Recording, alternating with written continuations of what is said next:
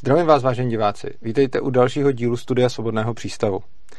Mým dnešním hostem je znovu Radovan Vávra. On už tady jednou byl. Zdravím vás, ahoj, dík za pozvání po druhý. Ahoj, ahoj.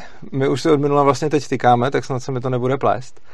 Uh, Radovan Vávra je ekonom, bankéř, uh, bývalý šéf komerční banky, uh, je to člověk, co se zajímá o investice a vlastně ho asi i živí. Hmm. A je to taky, a to už si odposledně pamatuju, hodný člověk. Takže to s nám na sebe minule prozradil, tak teď už jsem tě snad představil úplně. úplně. Jo, děkuji. Dobře.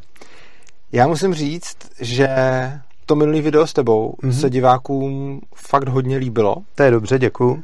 A měli jsme tolik pozitivních ohlasů jako málo kdy a všichni chtěli, abys přišel znova takových hlasů tam byly určitě nějaký možná malý stovky a asi nikdo nenapsal nic jiného, takže jsem moc rád, že i navzdory našemu selhání techniky si dorazil znova a dal s tomu ještě jednou šanci. A já bych navázal v podstatě tam, kde mm-hmm. jsme mhm. minule skončili, nebo plus mhm. minus. My jsme probírali nějakou tu privatizaci, pak jsme se bavili o státu, kapitalismu a tak. A to, kde jsme skončili, byly kryptoměny mm-hmm. a bitcoin. Takže asi bych začal tím, pověs mi a divákům, jaký je tvůj vztah k Bitcoinu, jakým způsobem ho vnímáš a co to co pro tebe vlastně znamená. Hele, Bitcoin, myslím, pro každého z nás podle našeho třeba vzdělání nebo zaměření může představovat docela rozdílné věci, protože ta věc má tolik vrstev a tolik úhlu pohledu a každá z nich je zajímavá, že když se bavím s klukama z ICT, tak ty zajímá něco. Když se bavím s kolegama z investorského světa, tak nás zajímá něco úplně jiného. A mě ne úplně zajímá ten politicko-společenský rozměr té věci. Ten zajímá ne, mě spíš. ne, protože by nebyl zajímavý, jo, ale protože to je věc názoru. Tam prostě jde mít odlišný názory a oba mohou být korektní a čas ukáže, který převládne. Kdežto v těch ostatních doménách, které jsou víc technický, tak tam bych řekl, že to není věc názoru, ale poznání. Mm-hmm. Čili dát si s tím trochu tu práci, nastudovat to a neplout jenom na takový tý pěně těch hesel, že je to prostě podvod jako s tulipánovejma cibulkama a tyhle ty nesmysly, který samozřejmě v tom veřejném prostoru lidi čtou, ale je potřeba, pokud tomu chtějí rozumět a pokud to chtějí používat a pokud do toho chtějí investovat, tak je potřeba prostě si trošku dát tu práci, ten domácí úkol si udělat a podívat se, jak celá ta věc funguje technologicky, jak funguje energeticky, jak funguje regulatorně a když tomuhle porozumějí ty lidi, tak si myslím, že pokryli hlavní rizika, který s investováním do bitcoinu jsou spojený. Já s tebou vlastně tady asi nemůžu nesouhlasit jsem členem na internetu spousty různých bitcoinových komunit a podobně, kam naprosto standardně chodí lidi, kteří naprosto zjevně vůbec netuší, která by je. Jasný. A pak tam píšou takové věci, jako koupil jsem kryptoměny za tolik a tolik a teď jsem to všechno ztratil, protože jsem ani nevěděl, kam to dávám. Hmm a věci typu, ty koupil jsem kryptoměny, jsem tady novej a chci to Lambo a kterou kryptoměnu mám nakoupit a tak dále. Takže to jsou, to jsou takové klasiky, který, který už jsou takový evergreeny a potom je vždycky legrační, jak když to jde nahoru, tak tam všichni prostě už touží mít ty Lamba, že jo, a pak to padá dolů a teď ty lidi tam eh, píšou, jak strašně naletěli a, a nadávají těm ostatním. To je takový jako, to ty určitě asi budeš znát z investičního světa možná. Ale eh, to, co mě, mě zaujalo víc věcí na tom, co jsi říkal. Možná bych se potom i vrátil k té politické rovině, i když, i když říkáš, že tě to tolik nezajímá, ale já bych se zeptal, hele, je pravda, že je potřeba to trochu nastudovat a že je potřeba o tom něco vědět, ale přesto, když se podívám na to, jakým způsobem o tom informují média, tak eh, to, že je to povrchní, na to jsem si celkem zvyk, ale eh, připadá mi, že média, minimálně takový ty český mainstream média, jako jsou nějaký i dnes a novinky hmm. a tak, že tomu zjevně nefandějí. Konkrétně připadá mi, a možná je to pohled jako někoho zevnitř bubliny, ale zdá se mi, že když jde Bitcoin nahoru, tak se o tom za stolik nepíše a potom vždycky, já nevím, byl strašně dlouho na 10-15 tisících, potom vzrost na 65 a já jsem se daleko víc dočet o tom, jak spad z těch 65 na těch 40 nebo 35. No, Takže on šel vlastně napřed na čtyřnásobek svojí ceny a potom spadnul na víc než polovinu, ale v podstatě, když bych se podíval na, na, na to, aspoň jak na mě to šlo z těch médií, tak jsem se víc dozvěděl o tom pádu, než o tom růstu. E, či myslíš, že to je? No to bohužel e, tím, jak média fungují a nejenom naše. Jo. A každý mediální analytik ti řekne, že pes kousnul člověka není zpráva, ale že člověk kousnul psa je zpráva. Prostě. A ty média z definice v rámci své ediční politiky nepokrývají svět, jaký je, ale pokrývají svět tak, aby si to kupovali čtenáři Jasně. nebo aby tam inzerenti inzerovali. A je potřeba, aby tohle lidi chápali. Jo. Já si vždycky u tohohle vzpomenu na moji maminku, což byla prostě velmi inteligentní žena, v zásadě anděl v lidském, v lidském těle. Ale vždycky mě doma vítala s lidovejma novinama v ruce, když já přicházel z práce, říkal mi Radečku, podívej, co tady píšou. Jo a já jsem jí nebyl schopný vysvětlit, jako kdo to píše, proč to píše a co tím sleduje. Takže já myslím, že v tomhle Bitcoin není zdaleka sám, nebo kryptoměny v tom nejsou zdaleka sami. Je strašně málo domén, který by byly médiama chladně, informativně pokrývaný. Mm-hmm. Kdybys mi teďka řekl, abych nějakou rychle jmenoval, tak řeknu, že možná sport – Mm-hmm. A kromě sportu už nic moc jiného, protože i ta politika, jak domácí, tak světová, trpí tím, že uh, ty noviny nebo ta televize mají nějakou ediční politiku a TV Nova prostě si řekla, ne, my nebudeme lidi zneklidňovat, my budeme říkat, že je všechno krásný a popisují tady Českou republiku jinak, než je pravda. Jo? Uh, Nora Friedrichová zase je na druhé straně a popisuje Českou republiku kdybys viděl jenom Noru Friedrichovou, ta bys taky neměl jako férovej eh, v obsah té země. Takže tohle bych médiím nevyčítal, to je prostě jako vyčítat Tigrovi, že má pruhy. No. Čili myslíš, že to není e, nic, co by se tak moc týkalo Bitcoinu, hmm. nebo není to osobní, je to prostě, hmm. že se líp píše o tom, jak padá kurz, než o tom, jak roste kurz. No minimálně se na to líp dělají headliny, jo. ono potom v tom článku jo, třeba už je to jako jinak, jo. Aha. ale uh, krach na burze ožebračil nejbohatší lidi jo, světa jasně. je titulek, který potěší jasně. každýho, jo. No, když mluvíš o nejbohatších lidech světa, tak se mě hned napad ten Elon Musk, hmm. že jo? a to, co udělal s tím Bitcoinem. Eh, bylo to něco, o čem jsme se tady bavili, bavili vlastně už minule a ty si na to řekl dost zajímavý vhled. Čili on někde nakoupil, já nevím, nevíš na kolika nakoupil? Už to nepamatuju, ale uh, podle mě nakoupil někde kolem těchto levelů. Kolem teď jak 30, také, jo, přesně tak. Čili takhle nějak nakoupil, uh, pak řekl, že Tesla... Vyhypoval to na dvojnásobek. To, no, a potom... Eh, kus tam prodal. Kus tam prodal. Asi podle mě 10%, 10% té pozice. To bylo takový, že zkouší likviditu. Tak, no, čert ví, co ti myslel. A podle mě tu pozici pořád držej dneska na, na téhle ceně, že jsou kolem nuly jakoby zisku. Jo. A no, nějaký ten zisk tam mají, že? protože když prodali 10% na, na tom, mají realizovaný tam, tam mají, mají realizovaný tak, zisk. Tak, tak.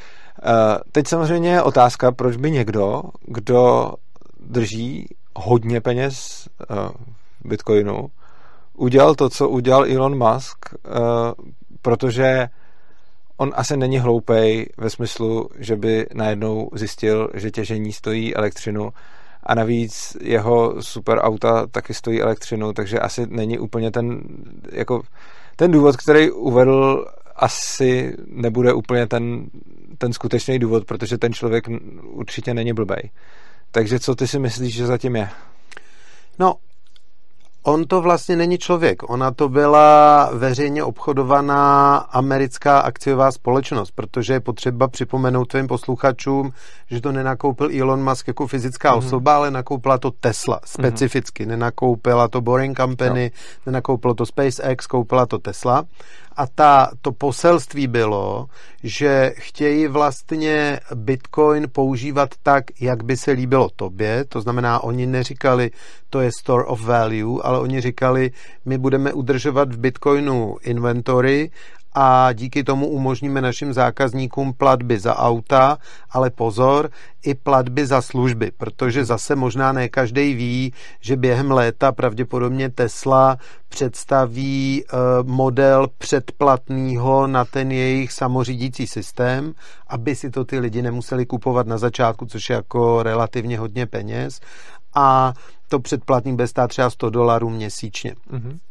A oni tvrdili tehdy, že i na tohle budeš moct používat Bitcoin, čili Tesla na rozdíl od mnoha jiných amerických firm, který Bitcoin nakoupili už dřív, tak Tesla neřekla, že to je jako treasury operace nebo že to je investiční rozhodnutí, ale oni řekli, to je první krok k tomu, aby Tesla standardně používala Bitcoin k platbám. Mm-hmm. A to bylo breakthrough. To bylo skvělý. To, Chvíli jo. Ale kromě toho, že to strašně nabůstovalo tu cenu, tak to byly otevřené dveře tomu, co, jak říkám, ty by si chtěl, co prostě by potvrdilo tvoji tézi, že Bitcoin se může stát univerzálně přijímaným prostředkem pladeb. Mm-hmm. A v tom byl ten zakopaný pes. Mm-hmm. Protože v tu chvíli ten Elon vlastně šel proti americké vládě. Mm-hmm. Protože světová rezervní měna, všichni víme, americký Jasně, dolar, a je to vedle americké armády nejmocnější prostředek dominance Spojených států nad světem. Mm-hmm.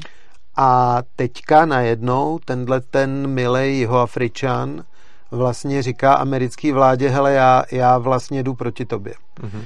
Kdyby po nich nic nechtěl, tak by mu to asi prošlo ale když Joe Biden v tu dobu už měl připravený svůj infrastrukturní balíček, který během jako velmi krátké doby naleje do americké ekonomiky zase biliony dolarů, ale budou z něj benefitovat lidi jako je Tesla. Mm-hmm. Takže kdyby nebylo tohodle, tak by ho to asi nechali realizovat. Ale takhle někde nějaký právníci ve Washingtonu a právníci eh, v Kalifornii v Tesle řekli, hele kluci, počkejte, tak my vás buď z toho infrastrukturního balíčku vyškrtneme, což by the way mohli, jo, protože ta, ta věc funguje tak, že a ve Spojených státech byla schválená federální daňová podpora pro elektrické auta. Mm-hmm. Ten federální daňový kredit byl 7,5 tisíce dolarů na jedno auto, mm-hmm. ale Tesla už vyráběla tolik aut, že už ho vyčerpala. Mm-hmm. Takže když jsi si kupoval Teslu dneska, tak tenhle federální daňový kredit si nedostal a když jsi byl ve státě, který to podporoval, tak si dostal státní kredit, ale ten byl třeba 2-2,5 tisíce. Mm-hmm. A v rámci toho Bidenova velkého balíku se řeklo, OK, to bychom vlastně tu Teslu trestali za úspěch, tak pojďme ji dát zpátky do toho programu. Jo. A uh, když si vemu, že nejlevnější model 3 stojí 50 tisíc dolarů a federální vláda ti dá 7,5 a lokální 2,5, tak z 50 máš 40. A mm-hmm. to je strašlivá darda. Speciálně, když to auto financuješ, tak ti Jasně. do toho prostě vstupuje o 20% menší, menší částka. A v této situaci někdo interpretoval ten krok Tesly jako krok, který je nepřátelský vůči americkému dolaru. Což Možná... asi by byl, jako bych řekl. No, já myslím, že když srovnáš ty, ty velikosti těch ekosystémů, mm-hmm. tak aby, aby dolar začal pocitovat konkurenci Bitcoinu, tak by Bitcoin musel jít někam na 600 tisíc dolarů. No to ne, já myslím, jako první vlaštovka ve smyslu, že by se mohly chytit další. No a to by právě nevadilo, pokud by ta cena toho Bitcoinu nešla z těch 60 na 600, což hmm. některý analytici říkají, že se stane. Hmm. Já si to taky umím představit.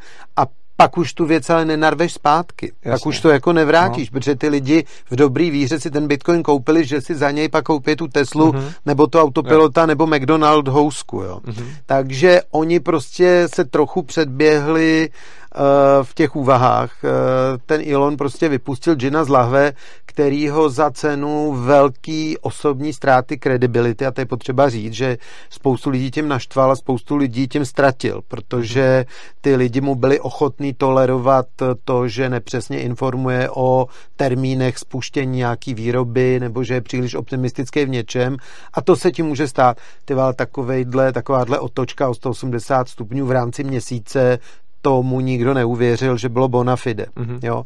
Takže uh, myslím, že ty lidi, kteří ho obvinovali z manipulace s trhem, kteří ho obvinovali z nepřátelského chování vůči celému tomu ekosystému a my víme, že to nepostihlo jenom Bitcoin, že byly další kryptoměny nebo kryptoaktiva, které dostali tím letím ještě větší dardu, jo. tak eh, spousta těch lidí je jim nevysvětlitelný, že ten Elon to neudělal schválně, že vlastně nechtěl poškodit a dokonce i kdyby to neudělal schválně, tak spoustu lidí poškodil. Mm-hmm, jasně.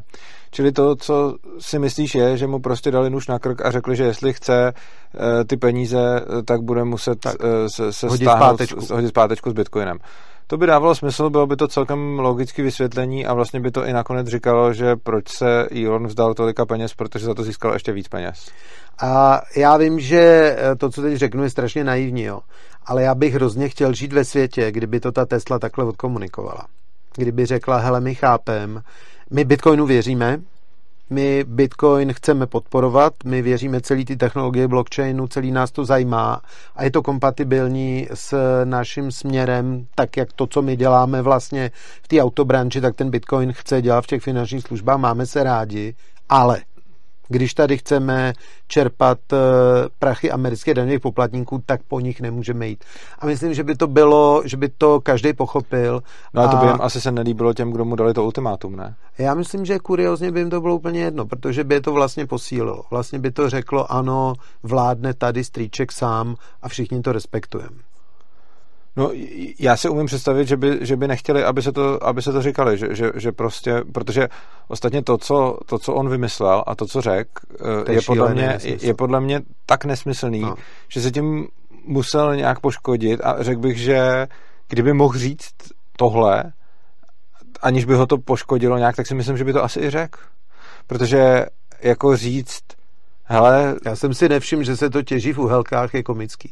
No právě, právě. To, a, a navíc hlavně myslím si, že jako tohle není věc, která jemu by zrovna vadila. Vždyť přece on jakož to, teď on vyrábí elektromobily, který potřebují... Stejný eh, energy mix jako ten Bitcoin. No, no, no vlastně ne, ty, ten Bitcoin potřebuje mnohem lepší energy mix, to je na tom totiž... To záleží. No, to je, no pozor, tohle je hrozně dobrá věc na Bitcoinu, on je skvěle kompatibilní s různýma obnovitelnýma uh, zdrojema, což ty Tesly zdaleka tolik nejsou, protože Tesly potřebují tu elektřinu, když potřebují lidi jezdit. A tím pádem to není úplně kompatibilní s tím, kde zrovna, já nevím, svítí slunce, nebo prostě, že jo, přes noc nabijím a přes noc většinou nesvítí a oproti tomu Bitcoin můžu těžit kdekoliv na světě, tam, kde zrovna svítí nebo fouká vítr. Takže Bitcoin je naprosto skvěle kompatibilní se zdrojema eh, energie, která, který jsou nestabilní, protože prostě vždycky někde na světě svítí a někde fouká vítr, takže tam se může těžit. Oproti tomu Tesly tuhle tu vlastnost nemají, takže ten Bitcoin potřebuje vlastně, ten je mnohem šetrnější eh, jako k životnímu prostředí, než ta Tesla, už z toho principu, že, ten, že ta těžba může probíhat kdekoliv, kdykoliv, oproti tomu jezdit ty lidi chtějí v nějakou no, konkrétní dobu.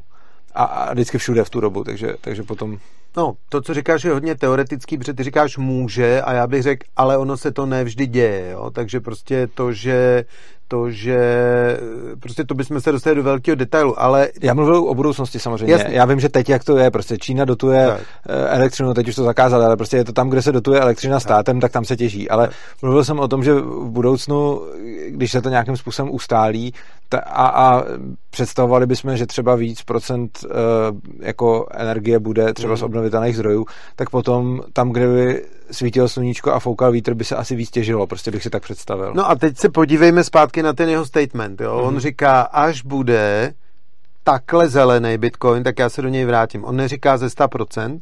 protože ví, že to nebude nikdy, protože to čistě je ne, jako nepraktický. Mm-hmm. A pak bychom se dostali do té taxonomie, jestli teda jádro je zelený, nebo jenom offshore wind je zelený, nebo co je no. teda vlastně zelený. Ale určitě mezi tvýma divákama je někdo, kdo se energetice věnuje do té míry, že umí říct, kdy ten Bitcoin dostane se na ten threshold, který ten Elon deklaroval, že chce jako podmínku pro svůj nebo pro Teslý návrat. Jo. Mm-hmm. Zase nic z toho není právně závazný, je to nějaký strejka tweetující prostě 60 milionům jako followerů, jo. Ale pokud teda přijmu uh, to, že on říká, takhle to je, tak to není v nekonečnu. Tak ten, mm-hmm. ten bod, o kterém on mluví, není v nekonečnu a já si myslím, že až tady budeme sedět za pět let, takže tohle bude taková jako zajímavá historka, na kterou si budeme vzpomínat, no. až za těch pět let tam budeme. Jo, protože to fakt technologicky není žádný problém a v tom s tebou souhlasím. No, ono samozřejmě to potom je hodně politická otázka ze smyslu, ani ne tak jako směrem k tomu Bitcoinu, ale politická otázka směrem k tomu, kde, jak, kdo eh, a která vláda bude dotovat uh, jako tu elektřinu, že jo. Čili tam, tam strašně moc záleží na tom, kde, bude, jak, kde budou ceny elektřiny jaký a to bohužel není jenom tržní, ale je to často i politické rozhodnutí. A to je definitivní, ale ještě bych se vrátil k té Americe. Mm-hmm. A co on vlastně řekl tím, že, že se chce vrátit, až bude ten Bitcoin zelený? On tím vlastně šel tomu Bidenovi na ruku po druhý, protože poprvé mu šel na ruku v tom, že mu řekl, nebudu ti okusovat dolar, chápu, že tě to štve, a po druhý řekl, prosím vás, ty prachy z toho infrastrukturního balíčku, když je nasměrujete do zelených zdrojů energie, tak je to dvojitý vítězství, protože ty zelené zdroje energie pak můžou vyrábět ten bitcoin, který já už pak kupovat budu. Jo, takhle. Jo, a když se podíváš do střev v toho infrastrukturním balíčku, tak náhrada uhlí, náhrada těch klasických špinavých technologií je tam jako velký hit. Mm-hmm. Jo. A takže prostě, a zase to je výhoda těchto těch firm. Tesla nemá jenom ten business aut, ale má taky business solárních střešních elektráren a domácích eh, bateriových úložišť, čímž si ten Elon zase podpořil tenhle business, jo? Mm-hmm. protože zase, když dostaneš dotaci na tu střešní fotovoltaiku, no tak si ji spíš pořídíš, než bez té dotace. Jo? Čili v podstatě z jeho pohledu říct tohle bylo vlastně docela chytré. Win-win. No, je to škoda, ale vlastně, vlastně máš pravdu, že, že, to, že, že, to bylo, že to bylo docela... Mimochodem, jenom bych tak trošičku odbočil od, od Bitcoinu, ke kterému se pak určitě vrátíme. Eh, co ty vůbec říkáš na celkově zelenou politiku, zejména tu evropskou, možná i tu americkou, a snahy nejrůznějších lidí udělat to prostě co nejzelenější a teď ty dohady o jádro a, a vůbec? No právě, jo. Uh tak asi nenajdeme člověka, který by řekl, že je dobře, když v tom dole Turu, v tom Polsku budou těžit do 2060 a že nevadí, že to tam úplně splundrujou a že do roku 2060 všechny ty sračky z toho Polska těma větrama potáhnou do Ostravy, tak takový člověk předpokládám, že na světě nežije. Jo. Takže není debata o tom, jestli se chcem zabít a není debata o tom, jestli chcem zachránit planetu, o tom vůbec. Jo. Jenže bohužel je to taková disciplína, kde spousta těch lidí, kteří argumentují pro za mě pozitivní změnu v našem chování, tu společnost drážděj. Já myslím, že Greta je jeden z těchto příkladů. Já myslím, že je a priorně nedůvěryhodný, když eh, lidi bez nějakého dokončeného formálního vzdělání berou proklamace, o kterých jako vedou šedovlasí vědci debaty. Já myslím, že je skvělý ten její for s tím nebudu chodit do školy, když celá budoucnost je na hovno, mně přijde skvělej a to, to je jako dobrý, ale její ježdění na konference o životním prostředí už mě připadá jako karikatura. Takže no, jenom no. stejný, jo, jako když, když U2 uspořádají koncert, a vyzbírají prachy na studii o životním prostředí, to přijde skvělý. A když Bono Vox prostě sedí ve studiu a mudruje nad životním přístředím, to mi to připadá směšný prostě. A jako bych nechtěl, aby Greta určovala, jak se budou operovat slepý střeva, tak přesně stejně nechci, aby určovala, jestli ta věc má mít ten nebo onen eh, technický rozměr. Takže jenom to dokončím. Za mě jako vůbec není sporu, že máme najít technologie, které jsou šetrný k planetě, to mně přijde jako se bavit o tom, že si mají ruce, ale uh, přijde mi, že je škoda, že ta debata se nevede víc jakoby odborně a vědecky a že se vede tak jako polohystericky, podobně jako spousta jiných debat v dnešní době. Já s tebou do nějaký míry souhlasím, i když bych tolik netrval na nějakém tom formálním vzdělání, protože mi přijde, že důležitý je, co ten člověk ví a ne kde k tomu, kde k tomu úplně došel. Ale... A já bych fakt nechtěl, aby mi Greta operovala já ne, slepák, ne, já i, když strávila, i když strávila dva roky na Google, jak se to dělá. Já nemluvím úplně o Gretě, já mluvím o tom, že uh, já mluvím o tom, že to, jestli někdo strávil prostě nějaký roky na vejšce, hmm. anebo jestli se tím intenzivně věnoval mimo vejšku, mi přijde velice podobný a nevidím v tom až takovej, až takovej rozdíl. Uh, ale spíš si myslím, že Ostatně já sám, když se podívám třeba na, na to, na co já jsem seděl na vejšce, hmm. nějakou matematiku, informatiku, tak jsem rozhodně se v nějakých dalších oborech, jako třeba v ekonomii, která mě prostě bavila, došel podle mě k něčemu podobnému, jako jasně, měl jsem jako pár předmětů, chodil jsem trošku bacha, na ekonomii. ta matematika je klíč ke všemu. Jo, jako, chodil jsem se, na pár předmětů počkej, počkej, škole, ale... Ta matematika ti dává aparát, kterým pak můžeš, který pak můžeš aplikovat na všechno. Dobře. A seděním na schodech před Gimplem by se tu matiku nenaučil. Já myslím, že jo. Ne, do, tý, do toho levelu určitě. Já jsem se ji rozhodně nenaučil na Gimplu, mimochodem. Třeba eh, středoškolskou matiku jsem se nenaučil na střední škole, tam jsem na to kašlal a to jsem se naučil proto, že jsem hrál počítačovou hru, ke který Jasný. jsem tu matiku potřeboval Jasný. a doučil jsem se jí stranou. Takže já to formální vzdělání rozhodně zdaleka tak jako ne, nevyzdvihuju, protože sám jsem jako ho nějak absolvoval eh, i nějak ten matfiz a tak, ale prostě vidím, že jako třeba to, co jsem se naučil na matfizu, bylo hodně a bylo to cený, to, co jsem se naučil na Gimplu, bylo vůbec nic a to, co jsem se naučil sám bokem mimo jakoukoliv školu, bylo taky hodně a bylo mm. to minimálně stejně cený jako ten mm. matfiz, takže tam si myslím jako... A kolik je ti? Ježišmarja, uh, 34. A jí bylo 16. Jo, já teď nehájím Gretu, já jsem jenom mluvil obecně, že bych tolik nevyzdvihoval to formální prostředí.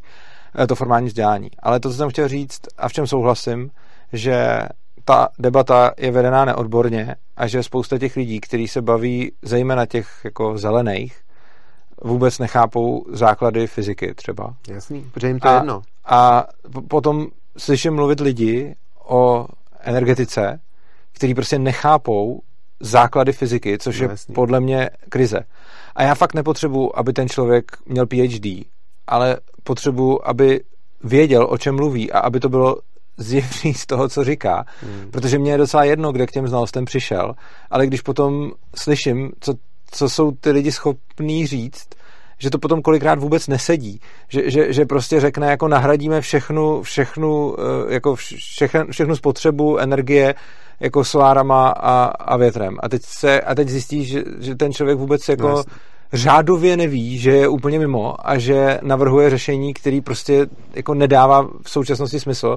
A pak řeknou prostě opustíme tohle a tamhle to, ale, nena, ale nenavrhnou žádno, žádný řešení místo toho. A to mi přijde jako velký problém, že vlastně ta debata, přesně jak si říkal, se vůbec nevede odborně.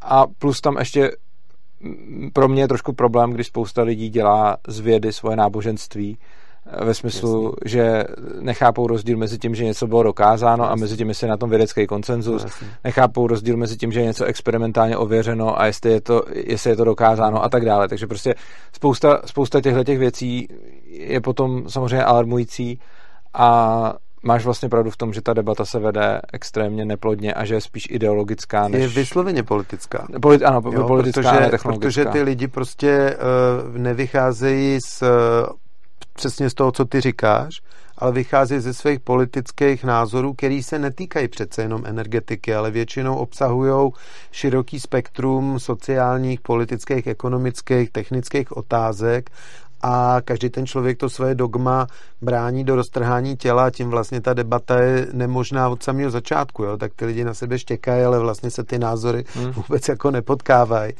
A to si myslím, že je ta hlavní výzva, protože úplně upřímně, já teďka odskočím, ale vlastně jo. ne, jo. A když jsem dělal ředitele nějakých velkých firm, tak jsem se bavil s chytrýma lidma a říkal jsem, hele, jak se rozhoduješ, když půlka tvýho představenstva říká doprava, půlka říká doleva a všechno jsou to chytrý lidi. Ale nemůžou se oni shodnout. Jak ty dokážeš být ten nejchytřejší? Hmm. A jeden chytrý chlap mi říká, hele, Tohle vymyslel jeden nacistický velitel ponorky. On prostě vůbec se na, v této situaci se nad tím vůbec nezamyslel a řekl doprava.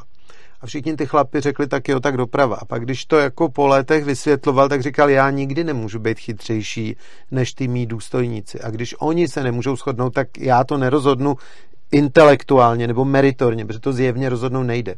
Ale ty mý lidi potřebují, aby někdo rozhodl aby jsme šli nějakou cestou a neotáčeli se furt, jestli nebyla lepší tam ta cesta. Uh-huh. A já si myslím, že tohle to je v politice a ve společnosti a v biznise a v rodinách a ve sportu strašně důležitá věc, prostě najít tu schopnost vybrat si tu cestu a jít po té cestě, protože my žijeme v tak strašně komplexním světě, že chtít všechno do 100% dokázat, než se na tu cestu vydáš, mít jako úplně jasně jasný itinerář, že to za všech okolností bude takhle nemožný, protože tu budoucnost nikdy neskontroluješ. Prostě ty se ve své korporaci rozhodneš, že uděláš nějakou kampaň, odpracuješ to nejlíp, jak umíš, ale nevíš, že se chystá nějaká regulace, která něco omezí. Nevíš, že tvůj konkurent něco. Hmm. A jenom ta kampaň vyjede z brány, tak už je vlastně pod palbou něčeho, na co vy jste nemysleli. Jo. A takhle přece funguje celý náš svět a speciálně ty otázky toho životního prostředí nebo vztahu k němu, k té energetice, to je přesně tenhle ten, tenhle ten fakt. Takže než jako se snažit mít všechno na v Excelovém šítu stokrát sto políček prostě udělaný, tak mně přijde dobrý spíš eh, prostě řešit, pra... hele, to jako s těma uh, zkouškama těch vakcín. Prostě první test té vakcíny je, že nesmí škodit.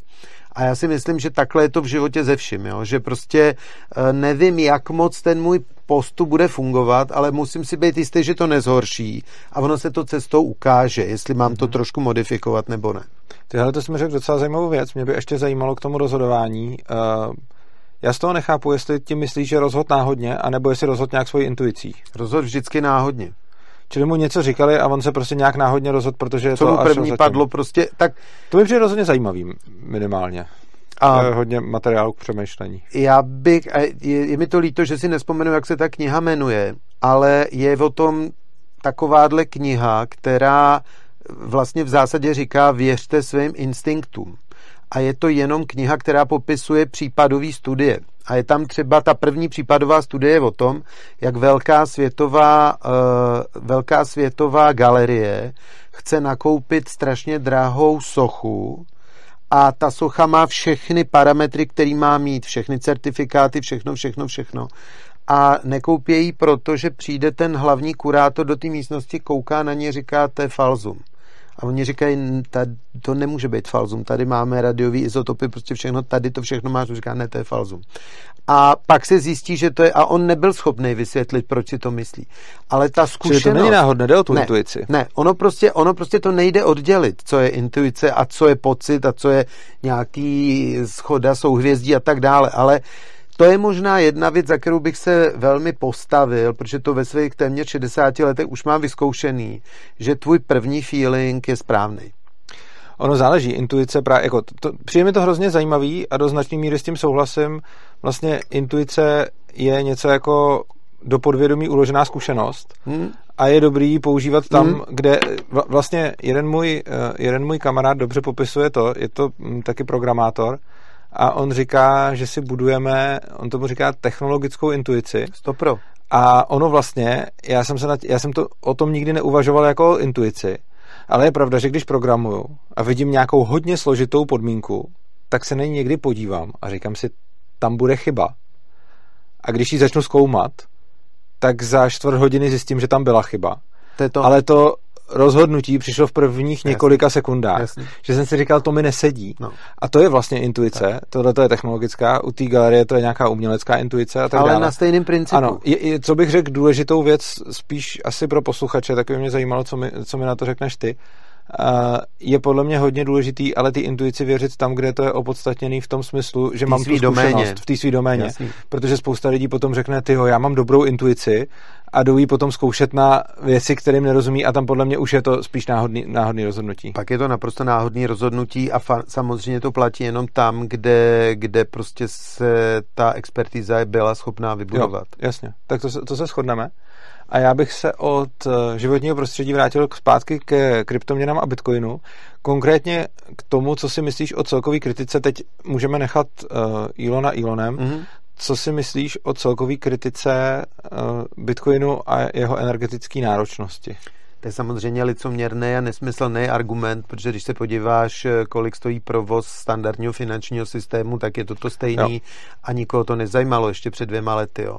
Uh, co ale je fakt, že uh, celá ta ESG neboli Environment, Social Government strategie, která před pěti lety byla dost výjimečnou věcí a moc ty firmy nevěděly, co to jako je, tak dneska i velký český korporace ESG strategie mají a ten Bitcoin se tomu nevyhne, chceli, chceli zůstat. Jo. Čili uh, skutečně, skutečně je to něco, co do reality kapitalismu i v České republice jako vstoupilo, a neodvratně.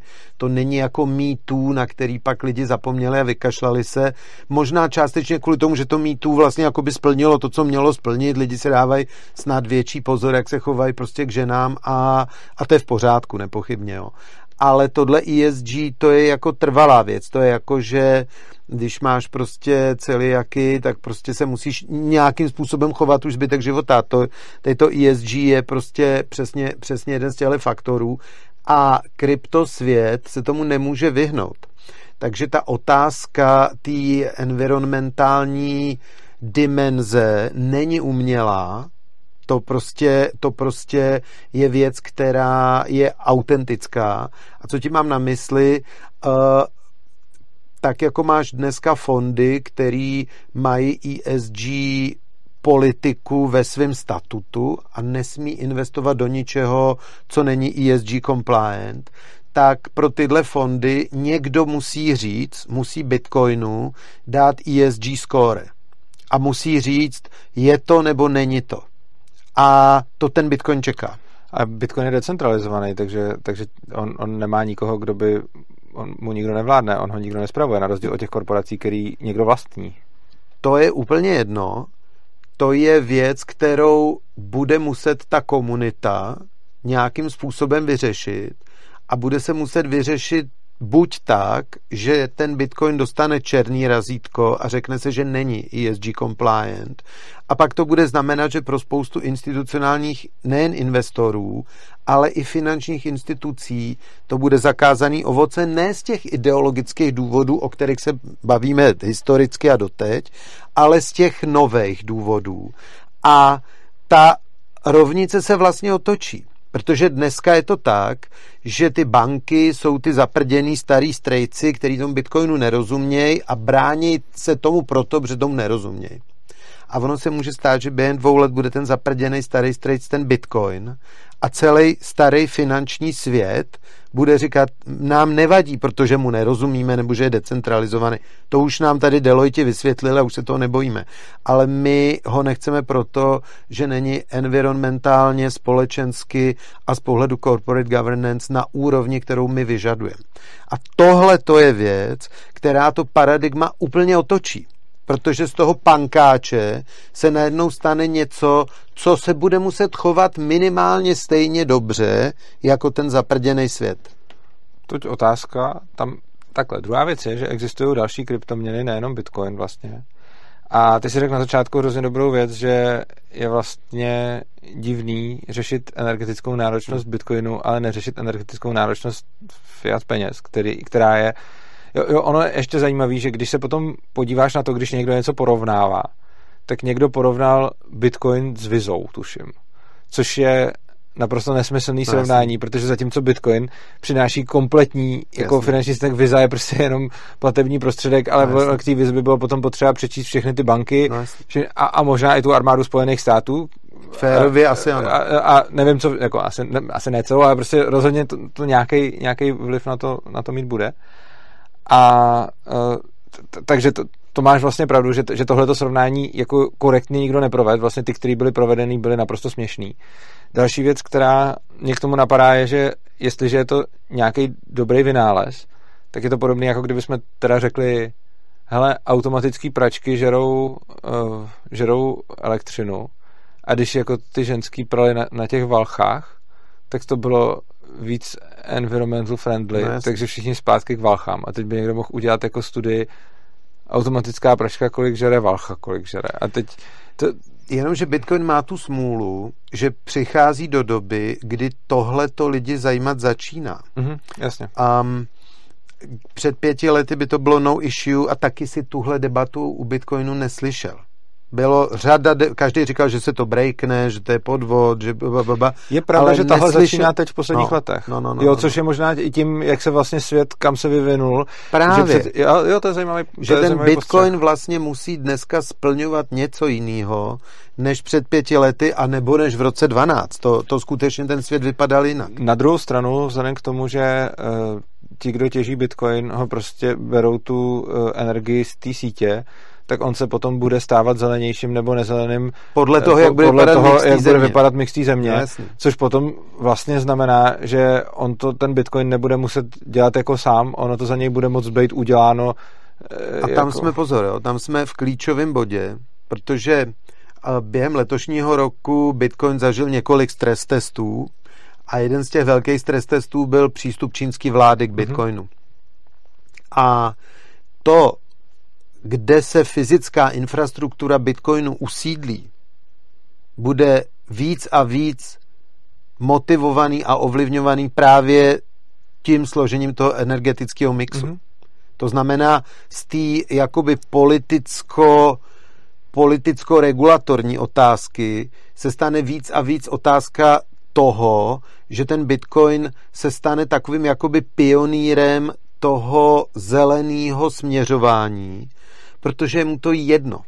Hm? To je, to, je, to je prostě skutečně, skutečně, skutečně asi jediný aktivum, který je zcela schopný svoje náklady promítnout Přesouvat. do svojí ceny.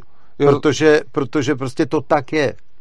Hlavně může přesouvat ty těžaře odkudkoliv, kamkoliv Takhle. hned. Takhle. Což je, co- což je pravda, že asi nikde jinde moc nejde, protože Ne. když nějaká korporace někde začne něco dělat, tak to jí trvá nějakou dobu to přesunout. Měříš v letech. No a vlastně Bitcoin můžeme přesunout přes celý svět Tak. hned. Tak.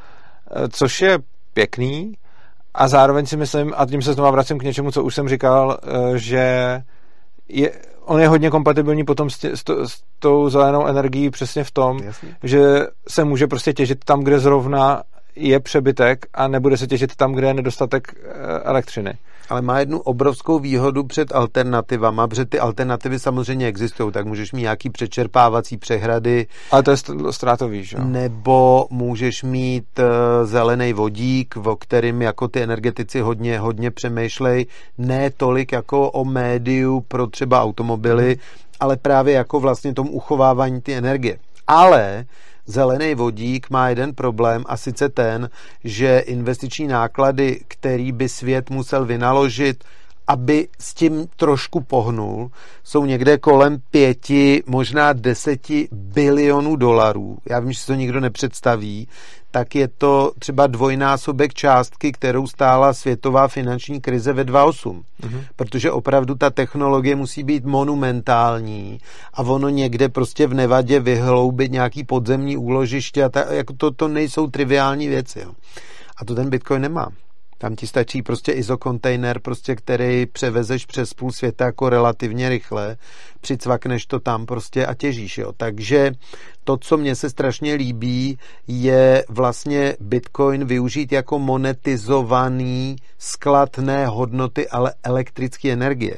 Protože prostě ty si neuložíš elektrickou energii do vodíku, ale uložíš si hodnotu do bitcoinu a pak si za ten bitcoin tu elektrickou energii koupíš. No to jde ekonomicky, ale nejde to, uh, nejde to fyzikálně. T- Bitcoin mi nemůže skladovat elektrickou energii, Ne, protože může skladovat hodnotu. Hodnotu, hodnotu ano, A za ale tu hodnotu si koupíš tu za elektrickou tu hodnotu energii. si můžu koupit elektrickou energii, to je sice pravda, ale já ji potom musím někam dostat tam, kde ji potřebuju, což znamená, že, což znamená, že rozhodně to nebude fungovat tak, že já si někde natěžím, kde budu mít zrovna přebytek elektrické energie a potom si tam za to jí koupím, protože na to, abych si ji tam koupil, ji tam musím nějak dostat, že jo? A když tam prostě nepovedou dostatečně velký dráty, tak mám stejně smůlu. Ne, ne, ne, o tom vůbec nemluvím. Mluvím prostě o tom, že vytvu... Představ si, že místo bitcoinu tam tiskneš dolary. No to chápu, jo, ale takže to taky takže není... někde, někde si vytisknu dolary, ty pak někomu předám a on dojede přes půl světa a tam mi nakoupí elektrickou energii. No ale já ten Bitcoin ani nemusím vozit přes půl světa, tak můžu poslat rovnou, ale... Já tomu rozumím, ale ale pořád nechápu, to, tomuhle tomu vůbec vlastně nerozumím. Nerozumím tomu, já teda někde natěžím bitcoiny, hmm. ale tím si tam neuložím energii Ne. do, těch bitcoinů. Tím Ne, jsem ne, je ne. prostě jenom natěžil. mhm. Něco jsem si vydělal. Uložil jsi si peníze. Uložil jsem si peníze, to je pravda. A, a ty peníze, pak si za ně můžu koupit energii taky. Tak. Ale tu někdo musí někde vyrobit. To je jasný. Ale my řešíme, situ, veme si třeba uh, situaci, nejlíp se to popisuje teda na něčem, co není úplně zelený, ale je to uh, přebytek zemního plynu z těžby ropy. Každý hmm. asi někdy viděl, jak na ropných polích pořád hoří něco. A ne každý ví, že tam hoří klasický, úžasný, drahý zemní plyn a hoří tam proto, že ho tam je zkrátka v té lokalitě moc. Mm-hmm. Jo? Čili prostě ty nejseš žádnýma metodama schopnej při té těžbě ropy ten zemní plyn nějakým způsobem zadržet, využít a tak dále, mm-hmm. tak než bys ho pouštěl do vzduchu, tak ho tam ty lidi fakt pálej. Tak když, když, když si tam na to koupíš kogenerační jednotku, tou ten zemní plyn spálený otočíš do turbíny s párou a za to generátor vyrobíš si na místě elektrickou energii a na místě si vyrobíš bitcoin, mm-hmm. tak to má velkou výhodu v tom, že tak jako v tom jo, místě, jasně, tak jako chápu. v tom místě nejseš schopný využít zemní plyn, tak tam ani nevyužiješ elektrickou energii. Jo, chápu. Ale prachy tam využiješ, jo, protože jo. ty si pošleš na ten tvůj druhý konec světa. Ano, rozumím. A tam si na burze jo. koupím energii, Což je víceméně to samé, jako že se bude těžit tam, kde bude svítit sluníčko a kde bude, jo, jasně. Proto to říkám. Jo, jo, už to, už to chápu. Já jsem, já jsem jenom ne, ne, jo. ne, nestihnul ten tok. A má to jednu obrovskou výhodu a to k tomu se chci vrátit. Má to porovnání s tím vodíkem totiž. A má to právě tu obrovskou výhodu, že ty investiční náklady tohodle jsou v, jed, v nízkých jednotkách milionů dolarů a tam seš v bilionech dolarů. Když chceš tu přebytečnou energii ukládat do energie, do toho vodíku, tak je to strašně drahý a když ji chceš ukládat, ukládat do peněz, do bitcoinu, je to strašně levný. No to jo, ale jde o to. E, tak tady už zase, tady už zase mám určitý k tomu nesouhlas. Já energii uložím do energie a potom ji můžu použít, i když nikdo jiný energii jinde nemá. Oproti tomu, když uložím tu energii do peněz, tak ji potom můžu použít jenom, když ji někdo jiný někde má. To je pravda. Což znamená, že ty dvě řešení jsou sice zajiska jednotlivce nebo firmy nebo tak, tak samozřejmě je levnější to bitcoinový, ale nemůžou to dělat všichni, protože no kdyby to, ani... to dělali všichni, jo, jo jakože, že nemyslím si, že ty dvě, ty dvě věci, které srovnáváme, jsou obecně srovnat, oni jsou srovnatelní z pohledu třeba té firmy nebo toho jednotlivce, ale nejsou globálně srovnatelný proto, že když uložím energii, tak pak fakt mám energii a že když energii proměním v peníze, tak potom musím tu energii koupit a na to, abych ji koupil, někdo musí prodat a musí být schopný mít tam dodat. Ale to je jako kdyby si řekl, že všichni nebudeme si ukládat peníze, ale že budeme mít chleba protože když mám hlad, tak nemůžu okusovat 100 korun, ale musím si dát ten chleba. To je prostě princip kapitalistické ekonomiky, že za peníze v Praze dům. A já jsem ty dvě věci nechtěl srovnávat. Jo, aha, dobře. Já jsem chtěl jenom říct, že mm-hmm. k mhm. tomu jde Bitcoin výborně využít. Jo, dobře. Jo. OK. Uh, já jsem potom chtěl ještě zmínit další věc a to jsou další kryptoměny, mm-hmm. který ty vlastně říkal, eh, že ten Bitcoin bude muset být nějakým způsobem zelený a oni jsou další kryptoměny, které mají jiný způsob. Já nevím, do jaký míry znáš Bitcoin technicky, říká ti proof of work, chápeš co je? Mm-hmm. Ta, takže není jenom proof of work, uh, což je vlastně to, jak funguje Bitcoin, ale jsou proof of stake, proof of, já nevím, capacity, proof of eh, to je teda proof of space, proof of stake, prostě jsou, jsou různý další. A často se, nebo v současnosti se v některých kryptokomunitách začíná říkat, že vlastně Bitcoin je ta kryptoměna první generace, která má ten zastaralý proof of work mm-hmm. a že jsou pak ty moderní, teď Ethereum přechází na proof of stake, který ne, nebudou fungovat na, na principu proof of work, takže nebudou žrát tolik, mm-hmm. uh, tolik elektrické energie, protože budou mít jako nějaký modernější, modernější způsoby. Mně osobně jako tohle to úplně nesedí z toho důvodu, že on ten proof of work dává zároveň obrovskou bezpečnost té síti. A myslím si, že proof of work prostě není nahraditelný proof of stake ve smyslu, že proof of stake nahradí sice to, že to nebude spotřebovat tolik energie, ale podle mě nemůže nikdy nahradit tu robustnost toho systému, kdy ten proof of work prostě zajišťuje to, že ten odpracovaný čas procesorový na tom Bitcoinu by musel někdo vyvinout tak. znova, aby, aby s tím mohl zmanipulovat. A to je celý to kouzlo. Přece. Ano, zatímco mi přijde, že ty jako moderní měny, které chtějí, jako Ethereum chce, pokud vím, celý přejít na proof of stake prostě, hmm. takže to ale způsobuje fragilitu té měny. A přijde mně, že potom ta kryptoměna, která sice bude víc zelená a ekologická, nebo, nebo teď, teď jsou další ty proof of space, že jo, jsou vykoupený, jsou vykoupený harddisky, hmm. uh, protože, jsou, protože jsou kryptoměny, které dělají proof of space, který taky stojí méně energie než, než, než proof of work. Každopádně já si myslím, že za tu energii si tam něco kupujeme tak. a že uh, z pohledu lajka a z pohledu leckého novináře se může zdát a vypadá hrozně hezky marketingově, Bitcoin je ten dinosaurus, který jede na proof of work a spotřebává tu elektrickou energii. A tady ty nový cool, moderní uh, kryptoměny, které jsou už jako verze 2.0, generace 2.0, já nevím, co všechno, tak tyhle ty kryptoměny už nejsou jako fosilní dinosauři na elektrické energii, ale pracují na jiných principech, že tu energii buď nespo, jako proof of stake spotřebává, nebo v podstatě nespotřebává ten samotný hmm. proof a, a proof of space spotřebává výrazně méně a pak jsou proof of, já nevím, co všechno, ono jich, ono jich spousta. Jo. A já nevím, co, co si o tomhle to myslíš, vzhledem k tomu, co jsi říkal před chvílí o té zelené energetice. Já si pořád myslím, že ten proof of work prostě nahradit nejde, respektive když ho nahradím, tak si myslím, že hrozně riskuju. Za mě je to jedno z důležitých, jedna z důležitých bariér vstupu do toho odvětví a mám to rád, takže souhlasím s tebou, že pro mě je to významný pozitivní parametr Bitcoinu. Mm-hmm. A za druhý, já si nemyslím, že, že uh, někdy svět bude v situaci nedostatku elektrické energie. Teď, teď jsme akorát v tranzici, že prostě přecházíme od nějakých fosilních paliv k jiným technologiím, jako jsme u softwaru za poslední 20 let prošli taky jako velký vývoj a akorát, že u těch hmotných aktiv je to pomalejší, protože něco napsat je zkrátka rychlejší, než mm-hmm. poskládat cihlu k cihle. Jo. Ale ta zelenost si nemyslím, že je bariéra. To je jako jenom fičura. Prostě, prostě postupně se prosadí to, že bitcoinový ekosystém bude víc a víc bazírovat na zelené energii. Tečka. Je to řešitelný, je to snadný, nemá to žádný downside a prostě se to stane. Já, já vůbec nevidím tu potřebu té zelenosti jako něco neřešitelného, nebo něco, co by mělo směřovat k jiné architektuře. To si myslím, že, že určitě takhle není. Jo. Hele, ještě by mě zajímalo, mm, co se týče, co se týče té tý zelenosti, ty říkáš, že a celkem, je to jako pěkný, že řekneš, prostě nemyslím si, že budeme mít problém s nedostatkem energie.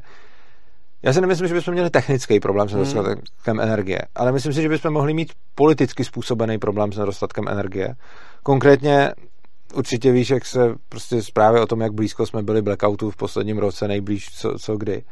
A myslím si, že... Ale Dana Drábová mi říkala, že to fakt nebylo tak hrozné. Že to nebylo tak hrozné, no. dobře. A každopádně přijde mi, že bychom si teoreticky mohli zadělat na politický průser energetický. A to tak, že ono ostatně to, co se tady udělalo se solárama, že se slíbily takové dotace, že pak, a teď nevím, jestli tohle je, je vtip nebo vtip převedený do reality, že se potom vyplatilo koupit si někde zlevněnou energii a svítit na ten solární panel mm-hmm. a z toho ji prodávat, ale whatever prostě. A ta poenta je, že máme tady jako nějakou, nějaký energetický mix a za předpokladu, že ho budeme ideologicky tlačit někam, kam to technologicky nepůjde, tak se obávám, že bychom na problém s nedostatkem elektrické energie mohli narazit. To je evidentní. Ne kvůli technologickým limitům, protože si myslím, že jako ono ostatně je, obrovská mantra trvalé udržitelného rozvoje, kterou já osobně moc jako nefandím a vždycky jsem to popisoval strašně složitě a potom mi jeden z mých diváků řekl úplně krásný příklad, kterým ty moje dlouhé slova uvedl do krásného hmm. jako, jako do kostky a on mi řekl, člověk, když ho honí tygr, tak vyplaví tolik adrenalinu a stane se mu v těle tolik změn, aby utek, který rozhodně nejsou trvale udržitelný. A kdyby se mu v těle dělo tohle, co když ho honí tygr, tak by za chvíli umřel, no protože by to, to no tělo prostě nezvládlo. Přesto není rozumný, aby tam tyhle ty mechanismy neměl. Tak. A je to něco, s čím já hodně hluboce souhlasím a co si myslím, že, že tak nějak je achilovou patou všech těch trvale udržitelných jako ideologů, že vlastně já, když budu společnost, která je trvale udržitelná, tak si zavírám spoustu dveří k něčemu.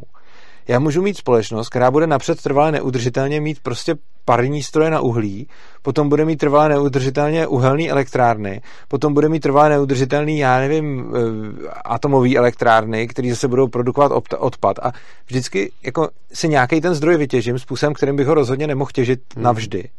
Ale tím získám spoustu času, technologického rozvoje a vývoje a tak dále, než kdybych se rovnou snažil dělat trvale udržitelnou společnost, protože to bychom nebyli pořád ještě vůbec nikde, protože kdybychom chtěli být celou dobu trvale udržitelný, tak vlastně ne, ne, tak jsme vůbec se nikam neposunuli. Hmm. Což znamená, že pro mě celý trvale udržitelný rozvoj je jako, je to krásná myšlenka, je dobrý si uvědomovat, že ne všechno jako vydrží na věky hmm. a že prostě nemůžu, jako, že nemám nekonečně hmm. zdrojů, ale myslím si, že děl, rovnou navrhovat systém trvale udržitelně je příliš velký limit, který mě příliš zbrzdí a přijde mi lepší navrhnout ten systém tak, aby mohl nějaký části svého vývoje fungovat neudržitelně, aby se tím získal čas, energie a prostor k tomu, aby mohl potom přejít na nějakou další, hmm. třeba udržitelnější verzi sebe sama. Než se k tomuhle vyjádřím, uh-huh. tak bych se chtěl vrátit k tvojí těsně k N-1 myšlence. Uh-huh. A to sice k tý, že e, nám na blackout nezadělají energetici, ale politikové, když uh-huh. to zkrátím. Jo. No to se děje posledních deset let protože tví diváci nepochybně vědí, že eh, jaderný tender na Dukovany nekomplikuje ČES, ale komplikuje ho vláda. No samozřejmě. A nepochybně tví diváci vědí, že Dukovany nebyly náš první neúspěšný jaderný projekt, ale že první selhání našich polistopadových demokratických vlád byl Temelín. Mm-hmm. A teďka nemyslím jeho dostavba, která se povedla, ale vlastně ten minulej zrušený tender. Jo. Čili, jak jsem tady mluvil o tom veliteli té ponorky, ono buď můžeme o těch velkých projektech do smrti mudrovat a do smrti pořádat komise, a teď je jedno, jestli je to důchodová reforma, nebo jádro, nebo co, a nebo můžeme mít toho velitele té ponorky, který řekne takhle. A to, že ho už 20 let nemáme, to, že už 20 let tady vládnou lidi bez vizí, tak naše energetický, hmm. důchodový a další klopítání je přesně důsledkem toho. A to my dva bohužel nevyřešíme. A nevyřeší to nikdo, než ty lidi u voleb a než ty politikové. A je to úplná katastrofa, protože kdyby bejval se Temelín začal v tom druhém kole teda stavět, tak by se dneska podle mě už stavělo. Možná by to bylo dražší, než by byla původně vypsaná ta soutěž, ale určitě by to bylo řádově levnější, než budou Dukovany v roce 2040. Mm-hmm. Prostě my jsme deset let proflákali, deset let nám uteklo a každý dítě v páté třídě ví, co udělala inflace za posledních deset let. Jasně. Takže jenom touhle nerozhodností, tímhle věčným mudrováním a já na to mám názor a já mám právo a já bych chtěl, tak jsme se všichni kolektivně připravili o, řekněme, 50 až 250 miliard o který jsme si navýšili cenu toho projektu. A nemyslíš, že to je trochu vlastnost demokracie? Nevím a doufám, že ne, protože, že jo, protože tohle nemá s demokracií co dělat. Prostě eh, tady mám nějaký stát, jeho nějaký ministerský aparát, ten má za úkol něco zpracovat. Ale ten se každý a pokud to ten měnit. stát nespracoval, tak selhal. A tečka. Jo, ten aparát se bude každý čtyři roky měnit. Máme znamená, zákon o úřednicích a nemění se. No, úředníci se nemění, ale tohle bohužel nerozhodnou, nebo bohu dík, bohužel těžko říct, prostě nerozhodnou to úředníci. Tohle vlastně jsou politické rozhodnutí, které Já jsou jsem na vládě. nezaznamenal jednu volební kampaň, která by se k výstavbě jádra vyjádřila doprava nebo doleva. Slyšel jsem keci o korupcích, slyšel jsem keci o nevím čem, ale Právě. o jádru jsem neslyšel v žádný kampani ani slovo. A to si myslím, že je přesně ten důsledek té demokracie. Ne, já, já, já fakt si myslím, že to je důsledek demokracie verze Česká republika 2021, což je taková jako trochu demokracie z Alzy prostě. A myslím si, že to není, já jsem tady říkal o něčem, že je feature a tak tohle je bug prostě. Já, si dost, já jsem dost přesvědčený, že to je feature a myslím si, že, a to, to, zase jsme mimo téma, ale mi to zajímavý, mně přijde, že demokracii tady máme jako takovou určitou posvátnou krávu hmm. A že lidi nejsou schopní přiznat, vidět nebo bavit se o jejich chybách, protože nás už ve škole naučili, že demokracie je prostě svatá. A přijde mi, že když lidi čelí chybám demokracie, zcela zjevným, tak radši řeknou, že to je demokratura, nebo že to je nějaká verze salzy.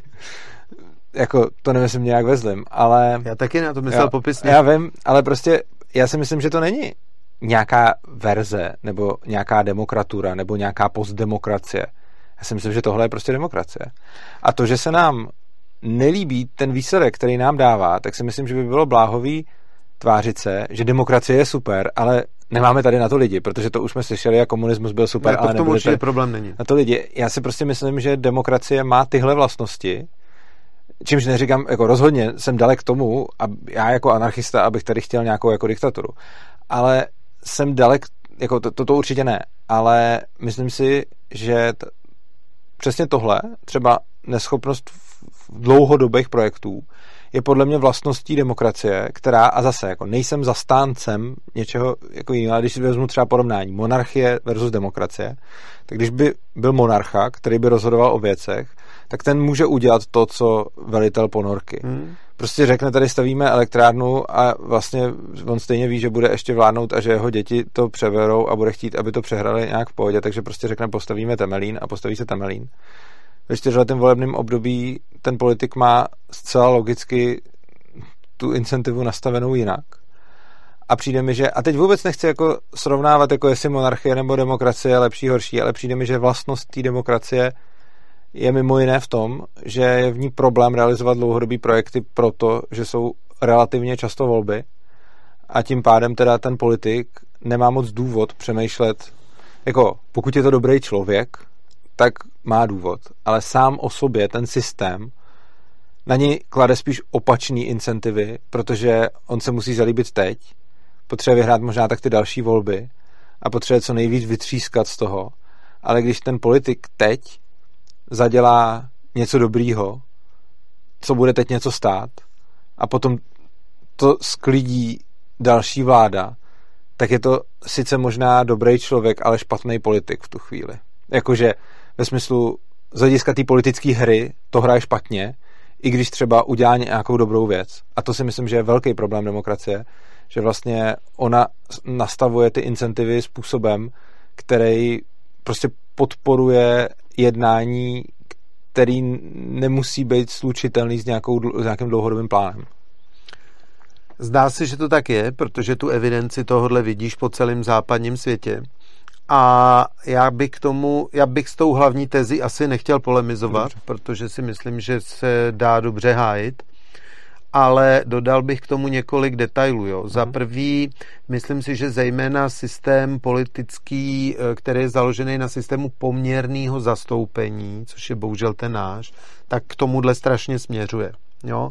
A proto já jsem tak velký zastánce opoziční smlouvy, Prostě proto, že jsme tehdy vlastně čtyři roky fungovali ve většinovém systému. Mm-hmm. Prostě si si, když si chtěl něco prosadit, tak si do, potkal s Klausem, se Zemanem a když ti tyhle dva lidi řekli, že to bude, tak to bylo. Protože oni ty svoje politické partaje vyšikanovali a ty to tím parlamentem protlačili. A to skončilo s oposmlovou. To se od, od roku 2002 se tohle v České republice nestalo, protože než všechny ty politické partaje oběhneš, tak tadyhle ten díl už se ti rozpadne, tenhle se ti rozpadne a e, k tomu, k té k neochotě systému podporovat dlouhodobý projekty strašně tohle přispívá. Čili ne nezbytně demokracie, ale systém poměrného zastoupení zcela určitě.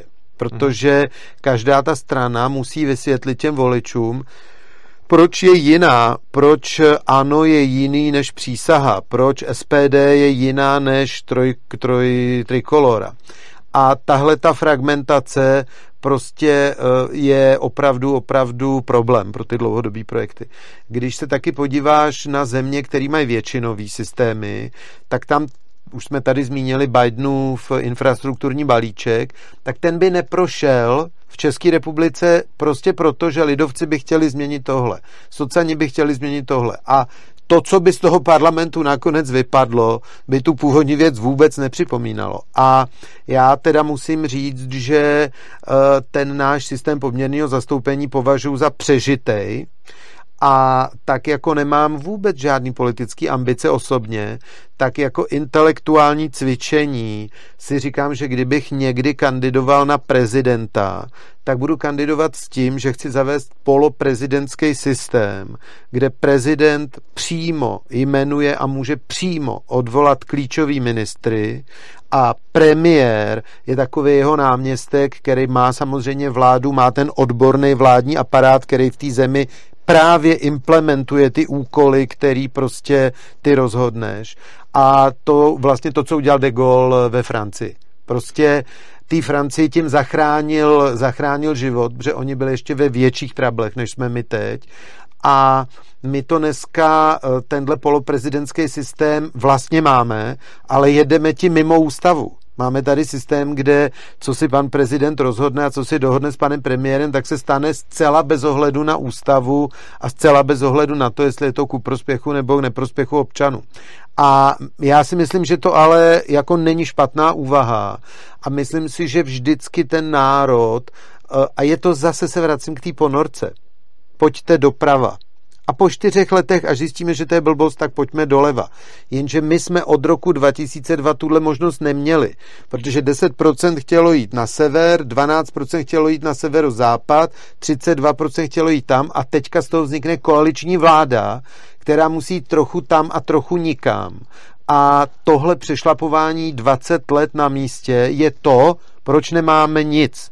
Proč nemáme důchodovou reformu, proč nemáme Temelín, proč nemáme dálnice, proč nemáme železnice? Prostě proto, že vedle té krátkodechosti demokratického cyklu, kterou správně kritizuješ, my si ji ještě umocňujeme tím systémem pekelného poměrného zastoupení.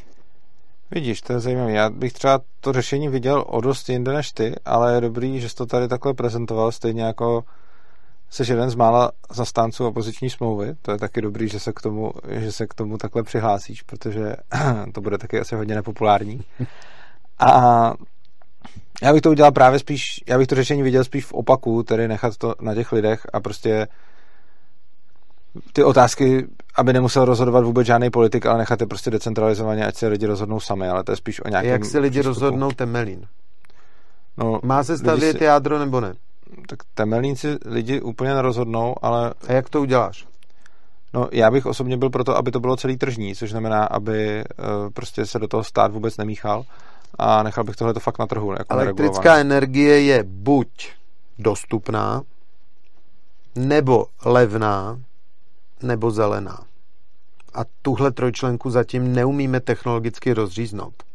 A stát musí tohle lidem říct a dát jim vybrat ale nemůže jim říkat to, co jim dneska říká, že ta elektrická energie bude super zelená, že bude strašně levná z těch dukován a že ji budeme mít po kokot. Jako pravda není ani jedno, jo. A to, že to ty politici s úsměvem těm lidem říkají, pro mě jako úplně k pozvracení.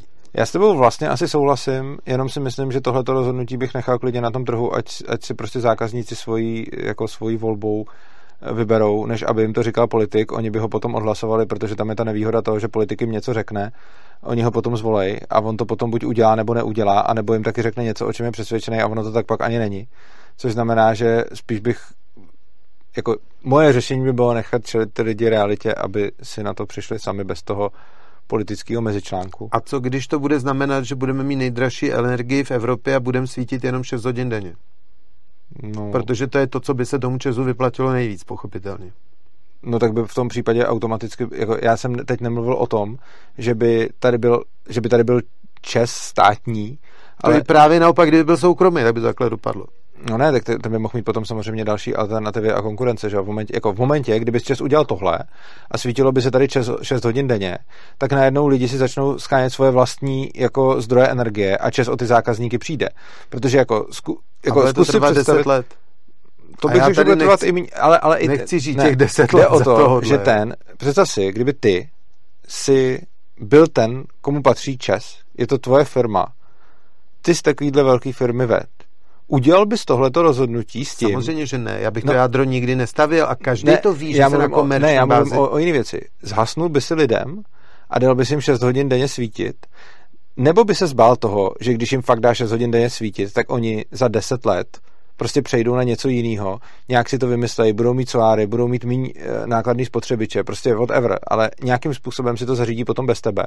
A ty už je pak jako zákazníky nikdy nezískáš. A pokud by si vlastnil čes, tak tohle bys přece neudělal. Ty bys neudělal to, že by si těm lidem, kdyby měli možnost se, jako nikdo by jim nenařizoval, že musí odebírat tvoji energii. Měli by libovolné možnosti, sice na začátku malý, protože ty máš přenosovou síť a ty jsi velký boss. A ta velká by Česu nepatřila. Dobře, ten, dobře, ten ale tak, spad, dobře, ale tak, dobře, a tak ty bys byl velký boss teda a měl by, tohle bys přece neudělal. Ty bys si ne, nezhasnul lidem, protože to se ti ne, ono se ti to vyplatí chvilku, ale pak o ně přijdeš. Ale mohlo by se mi stát, že tu energii vyrobím v nějakým objemu a ten objem nebude dostatečný.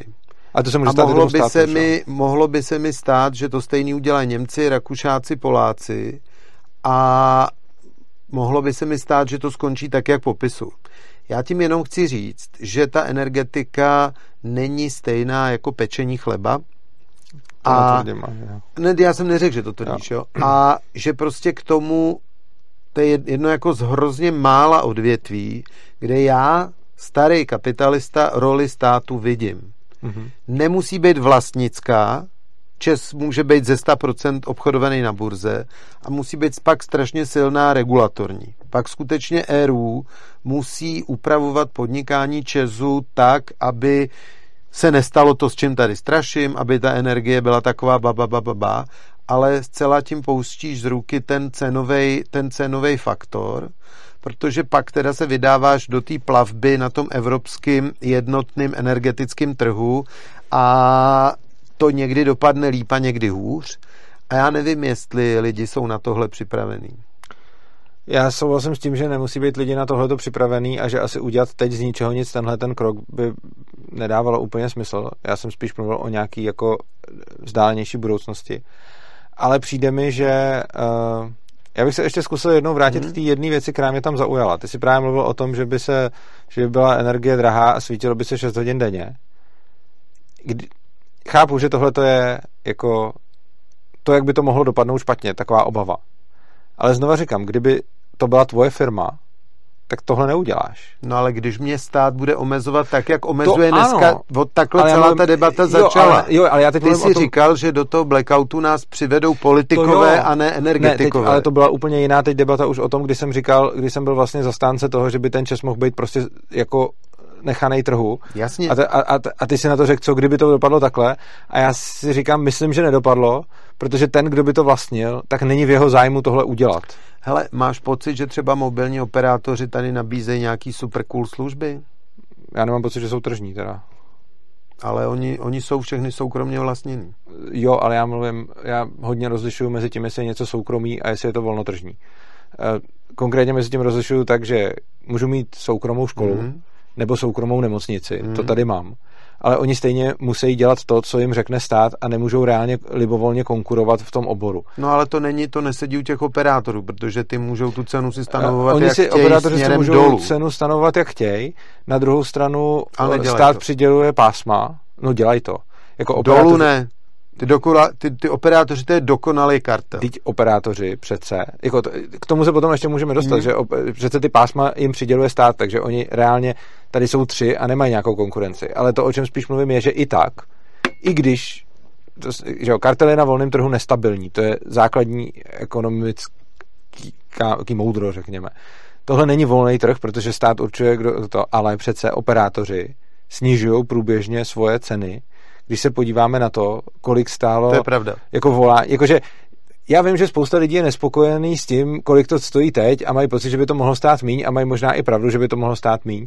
Ale když se podívám na to, když jsem telefonoval před 20 lety a když jsem telefonoval před, před 10 lety a když telefonuju teď, tak je to furt levnější. Hmm, to je co, co, což jako, samozřejmě je to technologickým vývojem a podobně, ale rozhodně... A se... odepsaností těch věcí.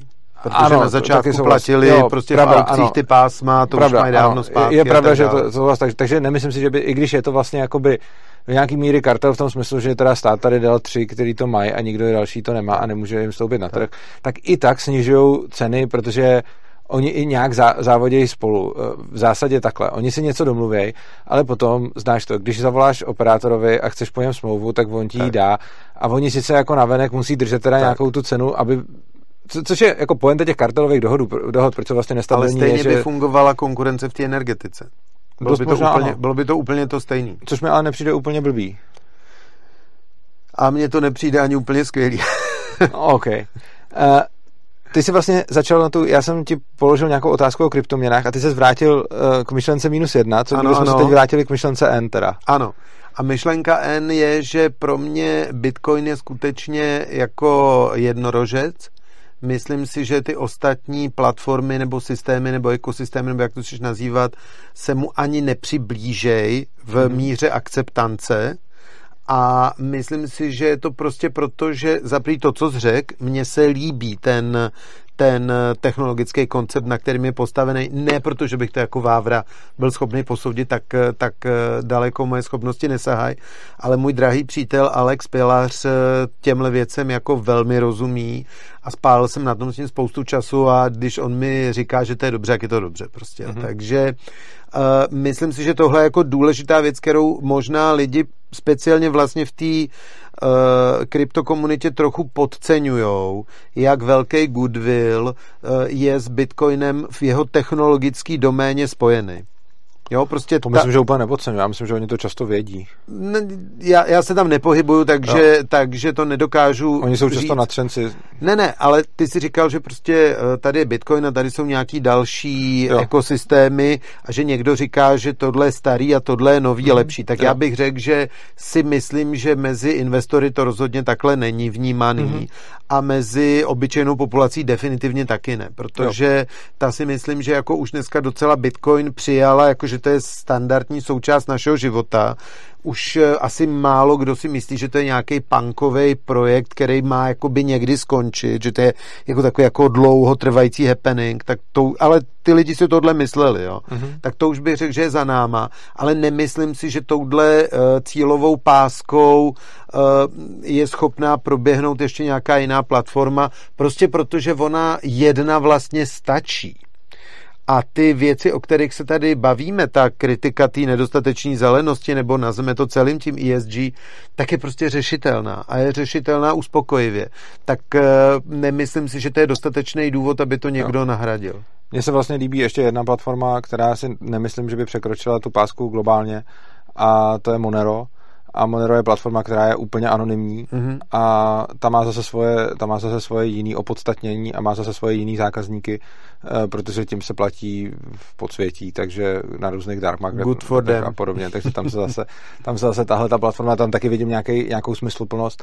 Na druhou stranu eh, potom vlastně se s tebou vlastně shodnu na tom, že jako drtivá většina těch kryptoměn jsou prostě jsou k ničemu a jejich pár, který k něčemu jsou a ten Bitcoin s tím Proof of Work, který teda ten Proof of Work má spousta dalších kryptoměn, ale ale přesně to, jak říkáš, jedna věc je, jedna věc je to technické řešení mm. a druhá věc je to, o čem vědí investoři, o čem vědí lidi a tak, což se, nevím, jestli se někdy v budoucnu, v dalekém budoucnosti to nechci jako soudit, jestli se změní, nezmění, ale rozhodně myslím si, že v nějaký dohledné budoucnosti to bude vypadat nějak takhle. Hele, uh, myslím, že průměrný tvůj posluchač neví, jak probíhá platba mezi náma dvěma přes normální bankovní systém.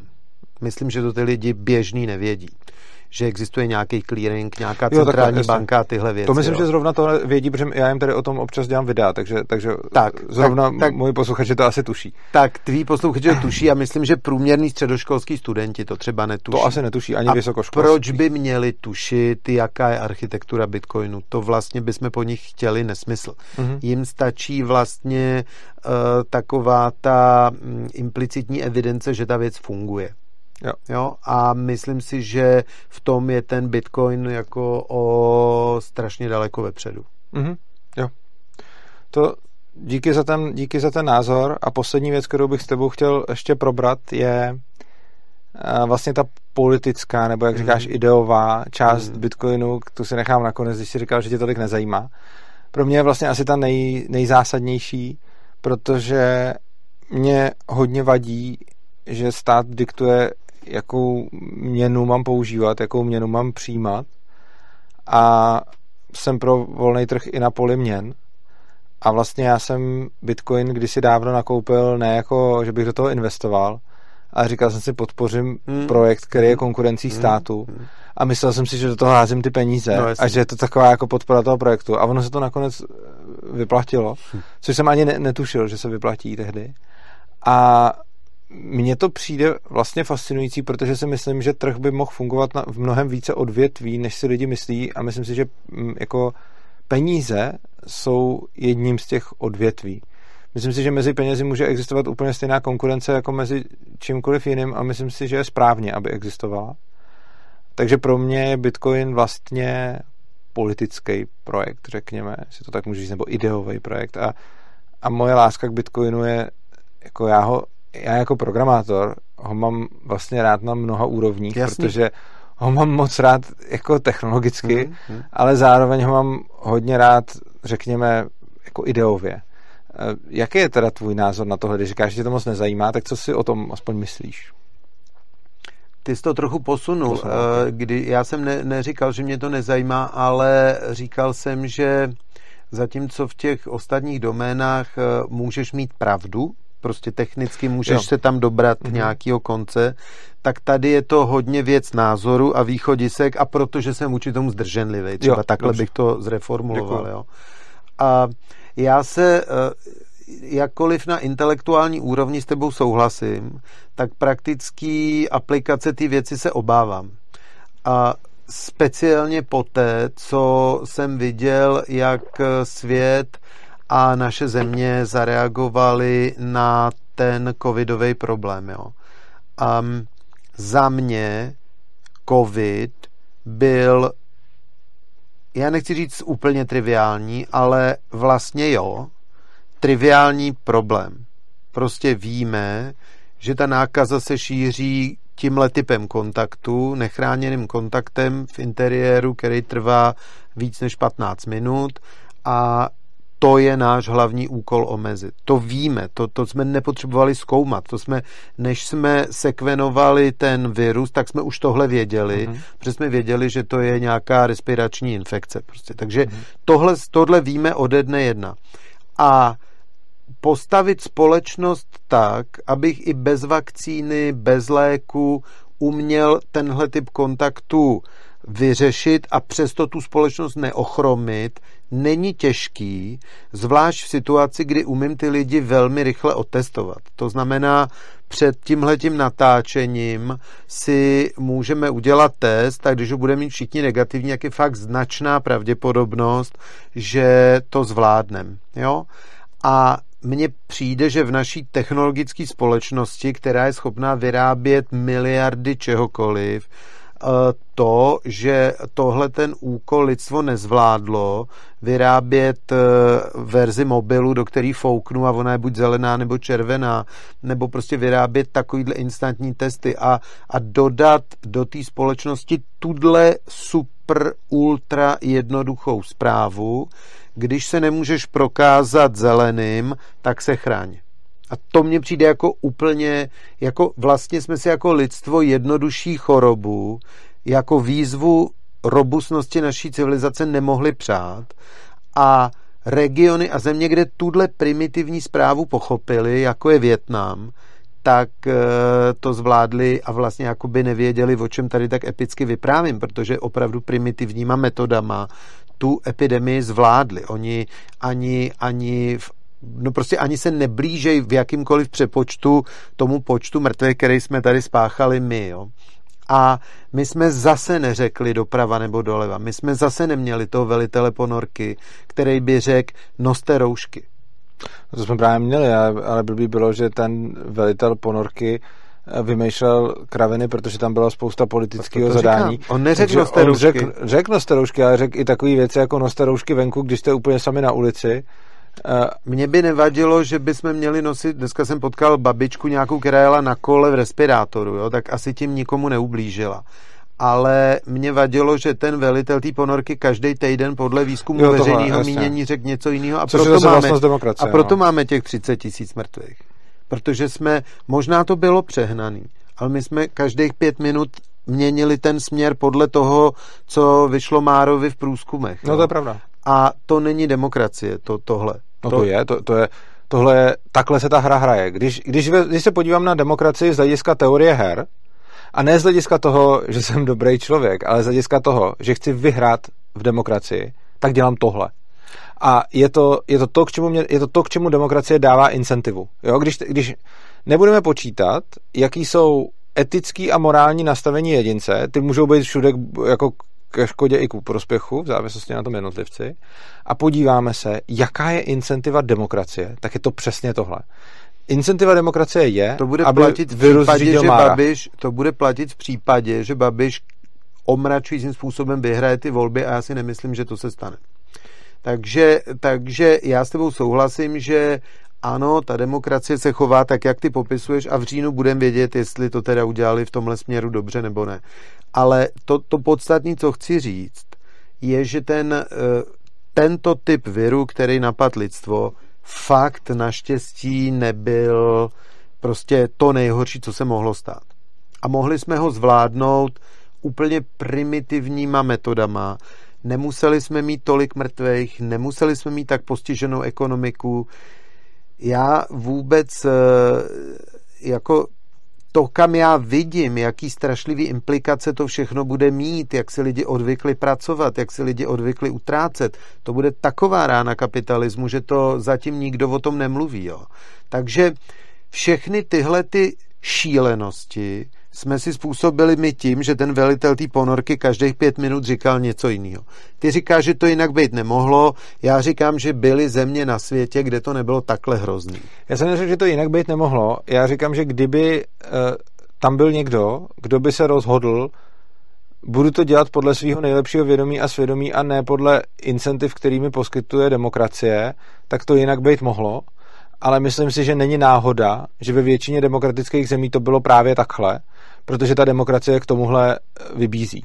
Oni byli země, kde to takhle nebylo, ale myslím si, že prostě, když mám nějakou incentivu, tak to neznamená, že podle ní budu konat. Jasně. Prostě je, je tam. A to, co já říkám, je, demokracie bohužel nám dává tuhle incentivu, jako těm vládcům, a to, jestli tak budou konat nebo nebudou, myslím si, že to krásně ukazuje ten pohled do světa, kdy tak většinou konají a občas světlý výjimky ne. A když tohle vemu jako mantru, a já ji klidně vemu, mm-hmm. a teďka srovnám tu banalitu zvanou covid, která přesto nás dostala fakt na hranu udržitelnosti systému. To, že to lidi nechápou, je jiná věc. Ale kdyby ty vlády těch klíčových zemí nepolily ty ekonomiky penězma, kdyby nevytiskli ty dodateční dolary, který ty tak nemáš rád, tak ty lidi šli rabovat. A to, co jsme viděli v kapitolu po SMS-kách Donalda Trumpa, by proti tomu byla jako úplně slabý čajíček. Protože prostě ty lidi by si šli pro ten chleba do toho pigly vigly násilím. A když už by tam brali chleba, tak by si vzali i to pivo. A když už by si vzali to pivo, tak by si vzali i tu placatou televizi a tak dále. A nikdo by to nebyl schopný vrátit zpátky, protože vlastně ten represivní systém té Ameriky by vlastně stál na straně těch lidí, protože by věděl, že ty lidi vlastně nemají jinou možnost. Že prostě nemůžeš nechat cípnout hlady.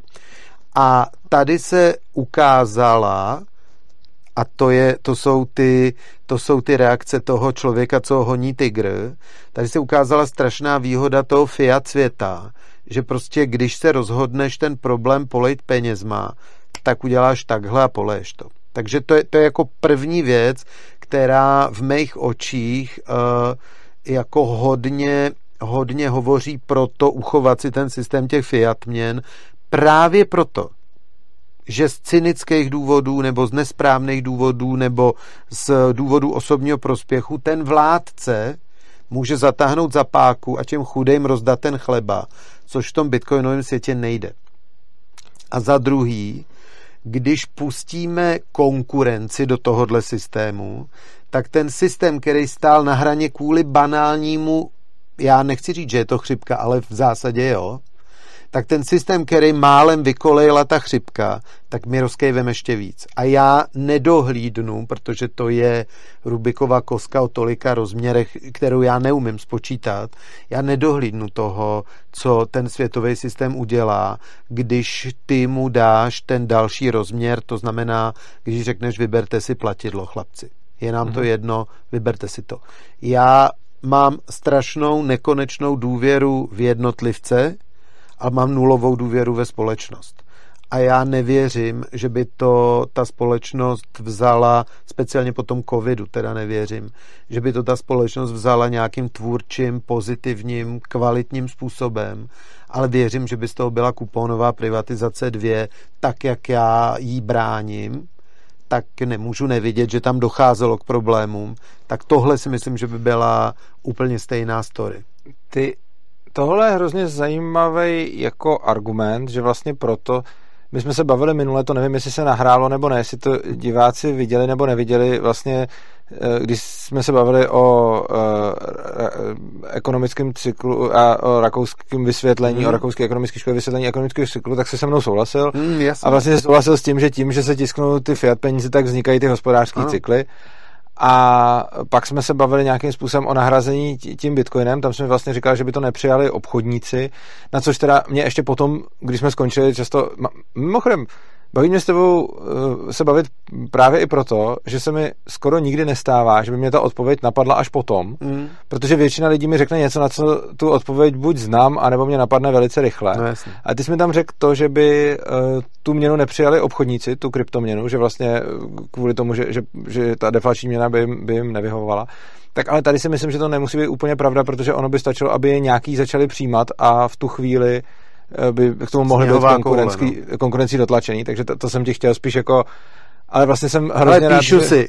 jsem hrozně rád, že jsi mi to minule řekl a málo kdy se mi stane, lidi často říkají, taky to s někým diskutujete a potom víte, co jste mu chtěli říct. Já říkám, ne, já to vždycky řeknu. A s tebou se mi líbilo, že se mi přesně stalo po tom, co skončil pořád a ty si odešel. A já jsem ti tady v tom studiu říkal, no oni by to teda možná nebrali a pak jsem si říkal, vlastně Teď někdo by to začal brát a on, oni by potom museli, protože no, prostě potřebují si udržet zákazníky. Takže za to dík. Tohle je vlastně další hrozně zajímavý eh, jako input, který jsme sem do toho hodil ve smyslu, eh, že ty fiat peníze potřebujeme k tomu, aby když byla krize, se nezačala rabovat, protože se to poleje penězma. To je na jednu stranu možná pravda. Otázkou je, jestli by to, jestli by za prvý, tím, že by tohle řešení neexistovalo, by nebyli vládci donucený mít jiný řešení. Tak jako například rozdávat fyzicky to zboží. No ano, ano, přesně tak. A, a mluvím o tom, že třeba uh, dřív to bylo, že vládce, když tušil, že bude problém, tak měl plný sípky. Tak. Uh, což si myslím, že je dost možný, že když by, jako teď ví, že všechno poleje penězma a řeší se to, což podle mě vede k tomu, že bude utrácet, protože on ví, že ty peníze nepotřebuje k tomu, Jasně. aby pak jima polejval. Jasně. Oproti tomu si myslím, že kdyby najednou tady měl Bitcoin a ví, že nemůže polejvat, tak hold bude muset dělat úspory, což si myslím, že vůbec není blbý.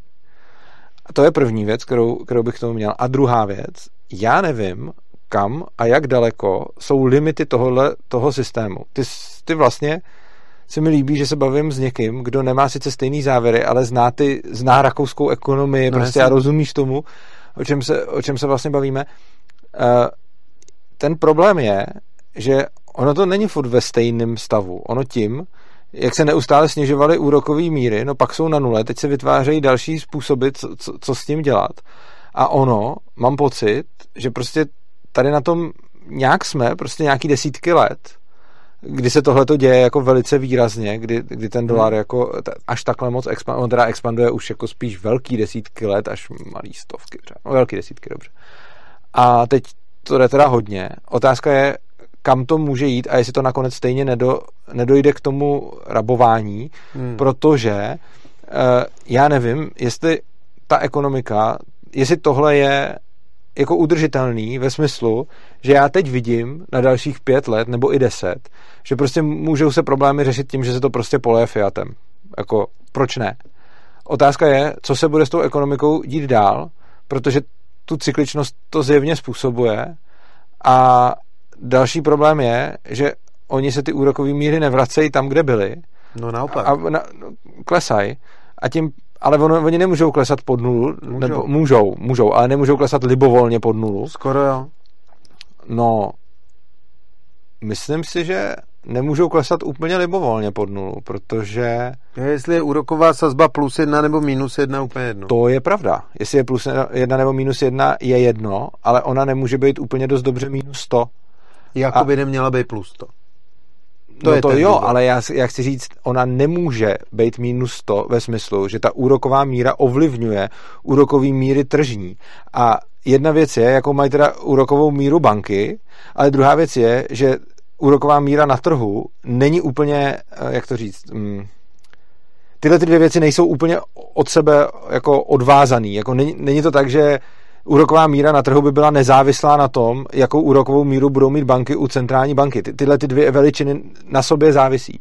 Což znamená, že pokud ty úrokové míry začínaly někde vysoko, teď jsou na nule a ano, máš pravdu, můžou být minus jedna. A to se ještě dá. Ale nemůžou být minus 100, protože tržní úroková míra, a teď nemyslím tu úrokovou míru, kterou si půjčují banky, ale úrokovou míru, kterou si jdu půjčit já, ta nemůže být pod nulou. Hele, může. Leda, pod nulou by mohla být jenom ve smyslu, že by se udělala nějaká mega peněžní reforma, kdybych já teda nemohl mít ani cash, musel bych mít všechny peníze na účtu a oni by se mi nějakým způsobem to, to, to je jediný, ano, to, což je jediný způsob, jak, jak dostat teda úrokovou míru pro mě jako člověka pod nulu. Hele, tenhle týden se poprvé v dějinách dostali průměrný úrokový sazby junk bondů do záporu. Já to ještě jednou zopakuju pro tvý diváky, jo, že se tam občas z technických důvodů dostal government, tak to se stalo následkem střetu nabídky a poptávky. Možná bychom ještě měli říct, že my jsme tady nedostatečně rozlišili mezi krátkodobejma, typicky overnight úrokovejma sazbama, což jsou právě ty, který zkrátka vyhlašují centrální banky a mají to plně ve svý deškereci. Mm-hmm. To znamená, když ČNB řekne, že naše sazba je plus 50 bips, tak je plus 50 bips a, a basta. Ty dlouhodobé sazby se zcela odvíjejí od trhu a od očekávání inflace. To znamená, ta propojením toho overnightu a třeba toho 30-letého bondu vznikne něco, co z pravidla vypadá takhle. Mm-hmm. Říká se tomu výnosová křivka a tohle to je ten její standardní tvar.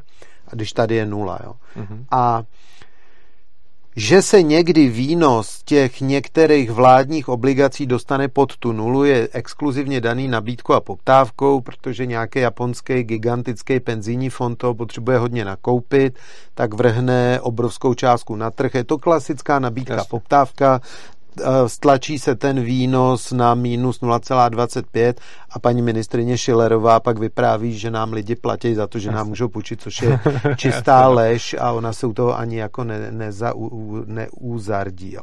A teď se stala strašná věc. My jsme pořád velmi rozvinutá ekonomika a pořád government je jeden z těch nejlepších kreditů a ten junk bond, co tím myslím, to jsou běžné firmy bez ratingu. Yes, jo, takže já nevím, nějaký Zetor Brno, jo. jestli to ještě yes, existuje. Jo. A i ten Zetor Brno si tenhle týden půjčoval za mínus. A to ti říká co? To ti říká očekávání investorů, protože investoři si myslí, že ten Zetor Brno za rok si bude půjčovat za ještě větší mínus. A že to, oni na tom vydělají. To je možný, ale není to dlouho, takhle, dobře, já jsem, já jsem řekl možná silnou tezi, já jsem řekl, že... Ne, ty jsi schválně vyhnotil a já jsem nemluvil o, míru, o úrokových sazbách minus 100, protože... Ne, to... já jsem ji vyhrotil, já jsem ji vyhrotil z úplně jiného důvodu, já jsem ji vyhrotil z toho důvodu, že aby fungovalo to polejvání Fiatem, hmm tak to musí, tak ta úroková sazba pořád klesá. My jsme ještě nikdy nevymysleli, jak tu úrokovou sazbu zachovat jako dlouhodobě, jakože aby klesla, pak prostě ona furt klesá, když polejváme Fiatem. Já jsem to vyhrotil proto, že se snažím podívat víc do budoucnosti. A to, o čem mluvím, je, ne, že by teď byla potřeba, aby to bylo minus 100. Já jsem ji vyhrotil z toho důvodu, že tím spochybnuju udržitelnost. To, co říkám je, pokud budeme řešit problémy tak jako teď, aby lidi nerabovali poléme to Fiatem, tak věřím, že ještě pět, ještě možná deset let to takhle řešit můžeme, možná dvacet. Ale umím si představit, že když to takhle bychom chtěli řešit dalších 50 let, tak už ta úroková sazba reálně nebude třeba minus 100, ale může být třeba minus 50 nebo někde prostě. No. A, a, ale v tu chvíli to už potom nutí ty banky k tomu, aby dávali záporné úroky všem, což... Já se hlásím. Teď si, teď si vykolejil. Jo, dobře. Jo? Uh, ten centrální bankéř by ti řekl, ne, ne, ne, ne, ne, podívej se, co dělá růst HDP, to znamená, celý rozvinutý svět roste jako kráva, jenom my tady v Česku se tak zase plácáme typicky, ale řekněme, že ty růsty jsou 3, 4, 5, 6, 7 procent, jo, Francie třeba. Okay, souhlas. A až se tohle eh, bude opakovat rok, dva, tři, tak každá ta centrální banka ty sazby zvedne nahoru na nějaký 2-3 procenta. Jo? Čili my, my, náš úkol není, že se budeme jenom propadat s těma sazbama Ale dolů. to děje už desítky let. Deset let se to děje markantně. To se děje díl. Deset let. Ale náš úkol je eh, dělat tohle. Jo? Ale ono se to děje díl než 10 let. Když se podíváme na americký úrokový sazby... Že byla inflace jiná. No v 70. To letech byly sazby, v České republice byly v 90. letech sazby 16%. Já jsem měl první hypotéku za 16%. No. Ale taky byla inflace taková. Ale a... ono tím, že polejváme věci Fiatem, tu inflaci zvyšujeme. Ale ne, ne na 16%, ale na dvě.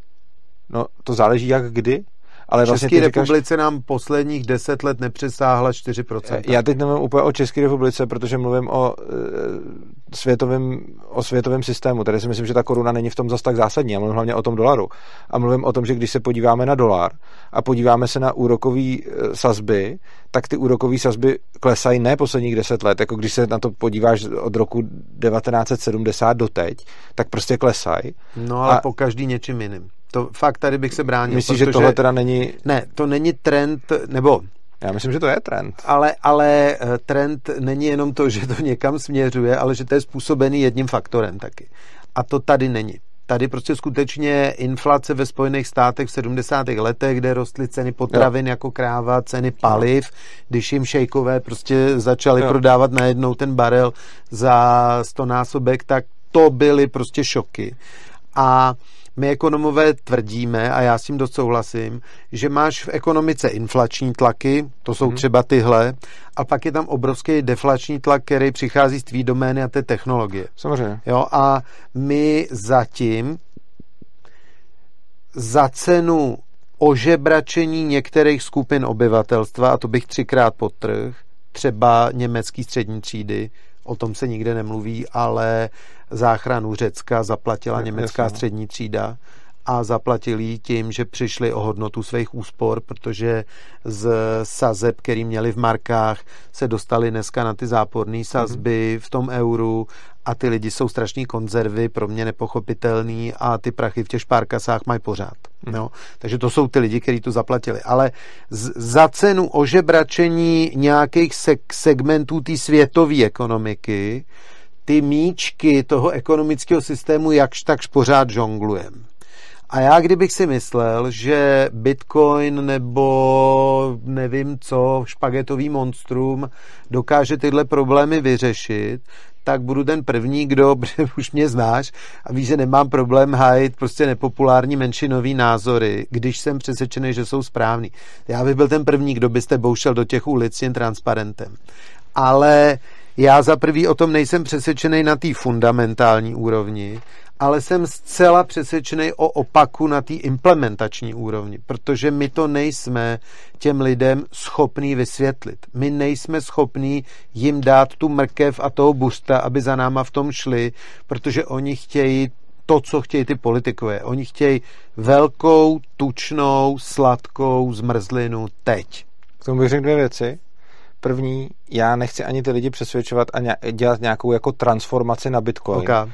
Já mluvím o tom, že by se to mohlo nechat plynout a že by se nemuseli to dělat se stane překážky nepochybně. transformace to, na Bitcoin. To se stane, ale. To je, první, to, je, to je první věc. A druhou věc, kterou jsem chtěl říct ještě k tomu, uh, ještě k tomu eh, trendu a k těm úro, úrocím a, a, a k fiat penězům. Uh, řekněme takhle. Já, já, se to pokusím, já se to pokusím podat trošku jinak.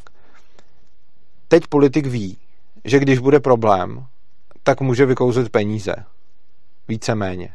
No, musí být za dobře s centrální, centrální bankou, bankou dobře, a centrální okay. banka ano. si musí najít nějakou obezličku, jako, aby to ale udělala. To, ale jde to. je to vlastnost tohoto systému a když bude velký problém, tak ta centrální banka, i když s tím politikem nebude za dobře, tak to udělá, protože taky nejsou sebevrazy a nechtějí, aby ty lidi rabovali. A dokonce je dost pravděpodobný, že to udělají sami o svém přesvědčení. Ano, přesně tak. Takže, takže tohle to se může dít. Což opět, když se bavíme o incentivách, motivuje nějakým způsobem ty politiky k tomu, aby na tohleto řešení spolehali, protože tady je, je funkční a není úplně populární dělat škrty nebo si šetřit, když, ale těma když to hlavně tohle. nevyřešíš, těma to, pak, když ale, nastane ten trouble. Okay, ne, ne, já myslím, jako, že dopředu si děláš, jo, jo. jako ne, že nastane trouble to, ale že prostě rovnou mám třeba ne jako vyrovnaný, ale třeba přebytkový ale rozpočet. Němci to udělali a nepomohlo no, jim to. A teď, a teď je důležitý, když vím, že mám tenhle ten nástroj, tak se trochu obávám, že bude používaný stále víc. Stopro. A myslím, že tenhle ten trend tady vidíme. Stopro. Jo, dobře. Takže když se shodneme na tom, že tady máme trend, že politik pořád víc a víc rozhazuje ten Fiat. V krizích. V krizích, ano. Ale dělá to stále s nás. Vlastně, a víc, ve větším nás objemu. a ve větším objemu, přesně tak. Což ale podle mě potom znamená, že ta závislost na celém tomhletom systému bude růst bude Můžu technickou, protože to je důležitý. Ty dobře. to nezapomeneš a pro diváky dobře. to bude důležitý. Za dva roky finanční krize státy naházely do ekonomik stejně Fiatu jako za týden covidový krize. Mm-hmm. Jo, tak jenom to jsem chtěl jo, prostě to, tu šílenost ukázat. Jo. Povídej. Jasně, ale tak prostě má, bude se to dít stále častěji, viděli jsme to na covidu, se to, no. viděli jsme to ve finanční krizi, vidíme to prostě, že se to bude dít. No a tady narážím na tu neudržitelnost toho, toho systému, že vlastně ty nemůžeš tohleto dělat furt a beztrestně, protože ten systém, jak si správně řekl, funguje na, na, na tom, že ožebračuje, prostě ty tu hodnotu nevykouzlíš. Ty tím, Jasně, že na to hodíš peníze, přeleješ tu hodnotu od všech držitelů, všem ji sebereš a někam ji dáš. Jenže když se tohleto začne dělat jako neustále, tak si myslím, že nakonec se můžeš dostat stejně tak dobře k tomu rabování v momentě, kdy to někde přeženeš. Což znamená, že ty máš nějaký nástroj, který tě podle mě krátkodobě chrání před tím rabováním, ale dělá dvě věci. Za prvý, nemáš moc velkou motivaci vymýšlet jiný nástroj, který tě chrání proti rabování, protože mm. máš tenhle mm. a je docela dobrý mm. z hlediska politika. A za druhý, myslím si, že dlouhodobě je jenom otázka času, než nakonec k tomu rabování povede, protože ty nakonec tímhle tím způsobem vezmeš nějakým lidem už tolik peněz, že oni třeba nebudou mít na ten důchod. A že oni, a, a nebo nebudou mít na něco jiného, nebo prostě najednou budou fakt mít hodně velký problém. A no to se mi, děje, no, jenomže je to ta žába, co ji vaříš v té vodě pomalu. Ano. Kdyby si těm německým důchodcům řekl, tady zavádím speciální daň na Řecko a každému vám seberu 10% vašich úspor, tak ty Němci šli do ulic. Hmm. A ona, ta Angela, nebyla blbá. Ona jim to takhle neřekla. Ona jim řekla, to zvládneme, jako jim to říká vždycky. A oni ty berani německý, místo toho, co by jako si řekli, počkej ty vole, jak ona to jako myslí, tak řeknou, to zvládneme a ona jim těch 10% těch jejich celoživotních úspor vzala takhle měsíc po měsíci a oni si toho nevšimli.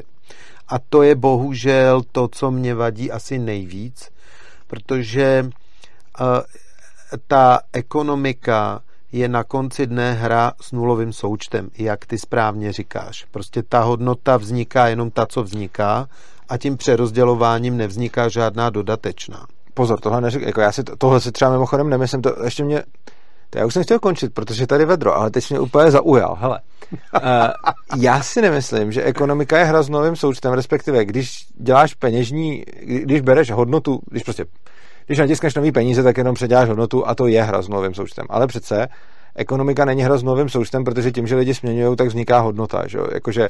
Ale ta nová hodnota má furt nulový součet. Prostě když je, kdy, tady jsou dvě sklenice a můžeme rozdělit buď takhle, nebo takhle. Ale, ale ten součet je furt dvě sklenice. A když je naplníme vodou víc, což je, co ty říkáš, tak to budou furt dvě sklenice. Takže... A když přece vyrábíme furt nový sklenice, že jo? Jasný, ale ten součet je furt konečný a je, prostě přerozdělujeme to mezi sebou tím, nebo ještě jinak. Když vemu ten tvůj příklad, tak ta hodnota vzniká dolejváním odsaď, to je ta, to je ta, uh, ta výroba. Jo ale nevzniká tím, že něco seberu tobě a no, dám mě. Přerozděl... Tak. No, no tak jo, jo, přerozdělováním jo. ne. Na druhou stranu, když je to, ještě bych dodal, že je to dobrovolná směna, tak tam vzniká hodnota, že jo. Ale pro ten příklad, o kterém chci mluvit já, je podstatný, že když v tom systému někdo získává, tak někdo jiný musí proporčně ztrácet. A teď je úplně jedno, jestli se do toho doděláš ty tvoje delty. Pokud to děláš přerozdělováním, pak ano. Jo, a když to doděláváš ty tvoje delty, jo. tak to nemění. Jo, prostě, prostě jo. je to furt, furt tenhle paradox. Jo. A mě by nevadilo, kdyby tomu každý rozuměl. Kdyby jo, každý, kdyby každý byl férově informovaný tak, asi centrální bankou, která by řekla, vážení přátelé, my se moc omlouváme, my jsme vám tady 30 let kapitalismu v České republice vždycky řekli jenom tu půlku té pravdy. Protože to tak dělají všechny banky na světě a nás vlastně nenapadlo, že by bylo dobré to dělat jinak. Protože my jsme vždycky řekli, úroková sazba se zvedá nebo snižuje tam nebo tam a 98% národa to úplně ignorovalo a vůbec nevědělo, co jim ta banka říká. Uh-huh. A to je to, co je nefér. Souhlasím. A mně by úplně stačilo, kdyby k téhle jedné větě dodali vysvětlení, kterým by řekli. Očekáváme, že v ceně potravin se to odrazí takhle, očekáváme, že v ceně nemovitostí se to odrazí takhle a očekáváme, že v úrokových sazbách Jasně. na hypotečních produktech se to odrazí takhle to si myslím, že už by stačilo k tomu, aby ten furt, ten můj gymnazista oblíbený z toho příkladu si řekl, hele, hele, já si tady šetřím na kolonový a oni ty sazby furt snižujou, tak buď si ho koupím rychlejc na úvěr, anebo musím ty peníze investovat jiným způsobem, než dělám dneska, protože takhle na to kolo nikdy neušetřím. A, a tohle si myslím, že tomu kapitalismu chybí obecně nejvíc, protože hraje takovou hru na chytrý a na blbý. A on se tak furt, je to takový, jako, jako když tě chce někdo tak podvést a pak se k tomu nepřiznat. Takový ty právnický podvody, jako taková ta íbr přesná mluva právnická, že ty úplně cítíš, proč mi ten člověk říká takhle, a on ti pak řekne, no ale vy jste to takhle nepoložil, tu otázku. A já tomu rozumím prostě u transakcí obchodních, v těch právních stazích a tak dále. Ale to, že ta moderní společnost se takhle chová ke všem svým občanům, ale jenom strašně malá část lidí je schopná si ty vzkazy přeložit do češtiny a prakticky se podle nich chovat a vydělávat na tom. Protože to je podstata mý práce. Já jim rozumím, co ta ČNB říká a já vím, co mám udělat a je to v mých očích je to trojčlenka a vlastně polo pro polo debily, protože je to jasný. Ale vím, že 98% společnosti to za A nezajímá, protože nevědí, že je v tom nějaký poselství pro ně. A i kdyby je to zajímalo, tak by reagovali nepřesně. A mně připadá, že minimálně ta ČNB by měla vykročit z takového toho svého stínu, té slonovinové věže, že přece tomu všichni rozumíme a vydávat tiskové zprávy, ve kterých by prostě říkala, myslíme si, že příští kvartál se stane tohle. K tomu bych dodal, za prvé myslím si, že důvod, proč se to neděje, není náhodný, ale spíše záměrný. To si třeba já neodvažu tvrdit. Já si to myslím, protože za druhý si myslím, že kdyby se tohle začalo dít, eh, tak ta bitcoinizace by tady byla mnohem rychleji, eh, protože ty lidi by tohle to samozřejmě štvalo. A ale poslední... aspoň by mohli reagovat. Mohli. Bylo by to aspoň férová Já hra. nemám nic proti. Prostě, protože mě hrozně, hrozně trápí, když se tady lidi baví o exekucích a o všech možných problémech, tak podstata těch problémů je často v tom, že ten vztah je nevyvážený. Že proti tobě jako dlužníkovi stojí nějaký monstrum, který má advokáty, arbitráže a všechno a ty vlastně jako seš v hrozně znevýhodněný pozici. A tam to chápu, protože to jsou zločinci. Ale ta ČNB by kurva neměla být zločinec. Tak to já si ta myslím, ČNB, že je mnohem větší zločinec. Ta ČNB, chápu, ale ta, anarchisty. Ta, tak ty bys to tam šel vypálit nejradši. Ne, ale, to bych neudělal. Ale, ale víš, mě, já si prostě myslím, že jako uh, já stovku za deset neuběhnu, ale líp informovaný bych mohl být od té Národní banky a líp by se mi žilo s tím, že tu stovku neuběhnu za deset, protože bych si připadal, že mě ten stát bere jako partnera a Kapu. víc bych věřil tomu, že to je můj stát. A to, že zase se musím vrátit k tomu covidu, jo. To, jak se k nám informačně chovali, mě sralo možná nejvíc. Já protože... jsem to čekal a co by anarchista je neberu jako můj stát, beru je jako svého nepřítele a ono to do toho potom zapadá. Hele, ale a ono, ono nejhorší, že mě tam dostali taky do téhle Ono to potom zapadá, protože proč centrální banka se mnou mluví takhle? No, protože to jsou ty zločinci. Proč, jsem, proč mě stát neinformuje? No, protože mě ždímá a protože má svoje zájmy. A kdybych to bral jako můj stát, tak mě to sere úplně jiným způsobem no, než jasný. teď, protože teď to není můj stát, ale je to můj nepřítel tak. a od toho to čekám. Tak. Poslední otázku, kterou bych ti dneska chtěl položit, slyšel jsem tě v nějakém podcastu, prosím tě říct, že Bitcoin nemá žádnou vnitřní hodnotu. A to mě úplně překvapilo, hmm. protože vlastně nevím, co tím myslíš, protože tohle mi přijde... Já si nemyslím, že jsem to řekl, by the way. To si řekl právě. To ale jsem si Eh, mám tím na mysli to, že když půd, tak tomu pojďme říkat likvidační zůstatek. OK, teď už chápu. Jo, Dobře. Prostě, už prostě je... nemá sklady plný té pšenice, Dobře, pokud, který when the shit hits chápu. the fan, prostě Dobře. můžeš jít, Aha. zreposesovat jo. a prodat. Dobře. Uh, teď už to teda úplně chápu, protože když si tam dodám tohle, uh, to, to ti teda musím říct, fakt to řek, řekl si v jednom podcastu, Bitcoin nemá žádnou vnitřní hodnotu. A já si říkám, cože?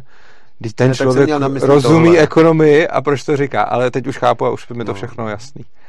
Takže ti děkuju moc. Dík, Dík za dnešní saunu, bylo to tady no, hrozně je, fajn. Je to, je, to, je to fakt sauna. Ne, ale víš co, eh, já jak jsem starý, tak eh, mě už to dělá dobře, že mi tady prohříváš kosti a svaly a tkáně. Ano, prostě když se tohle zhasne, tak ta, tak ta kamera tak je strašně špatný záběr ne, a když se to rozsvítí, tak je tady Já se omlouvám hrozný. divákům, že jsem spocený, ale jinak to tady tak... bylo strašně příjemný. Mě, jako to, mě to fakt bavilo, takže ti moc děkuju. Vám diváci děkuju za pozornost a pokud se vám naše video líbilo, tak vás poprosím, nazdílejte ho, pošlete ho dalším lidem. Jsou tady zajímavé informace třeba o té inflaci a o tom, jak fungují fiat měny. Eh, pokud nás chcete podporovat, je spousta způsobů. Ten nejrychlejší, který vám bude stát pár sekund, je přesně to nazdílet nebo nás odebírat. Čím víc nás budete odebírat, hmm. tím zajímavý hosty tady můžu mít. Když chci zvát politiky, tak jejich tiskový kanceláře prostě zajímá, kolik tady je odběratelů, takže pokud nás neodebíráte, můžete začít. A pokud nás chcete podpořit finančně, dole pod videem najdete bitcoinovou, litecoinovou adresu a bankovní spojení, eh, kam můžete poslat libovolný příspěvek a na adrese opristavu.urza.cz najdete způsob, jak nás podporovat každý měsíc, což je něco, co bychom naprosto preferovali, protože i když nám budete posílat malou částku každý měsíc, tak s tím potom můžeme plánovat a můžeme vědět, co si můžeme kupovat, za co můžeme zaplatit a co ještě musíme dělat sami, jakou můžeme mít techniku, jaký můžeme pořádat akce a tak podobně. Takže vám moc krát děkuju. Mějte se krásně a uživejte života. Peace. Moc děkuju. To bylo super. to jsem rád.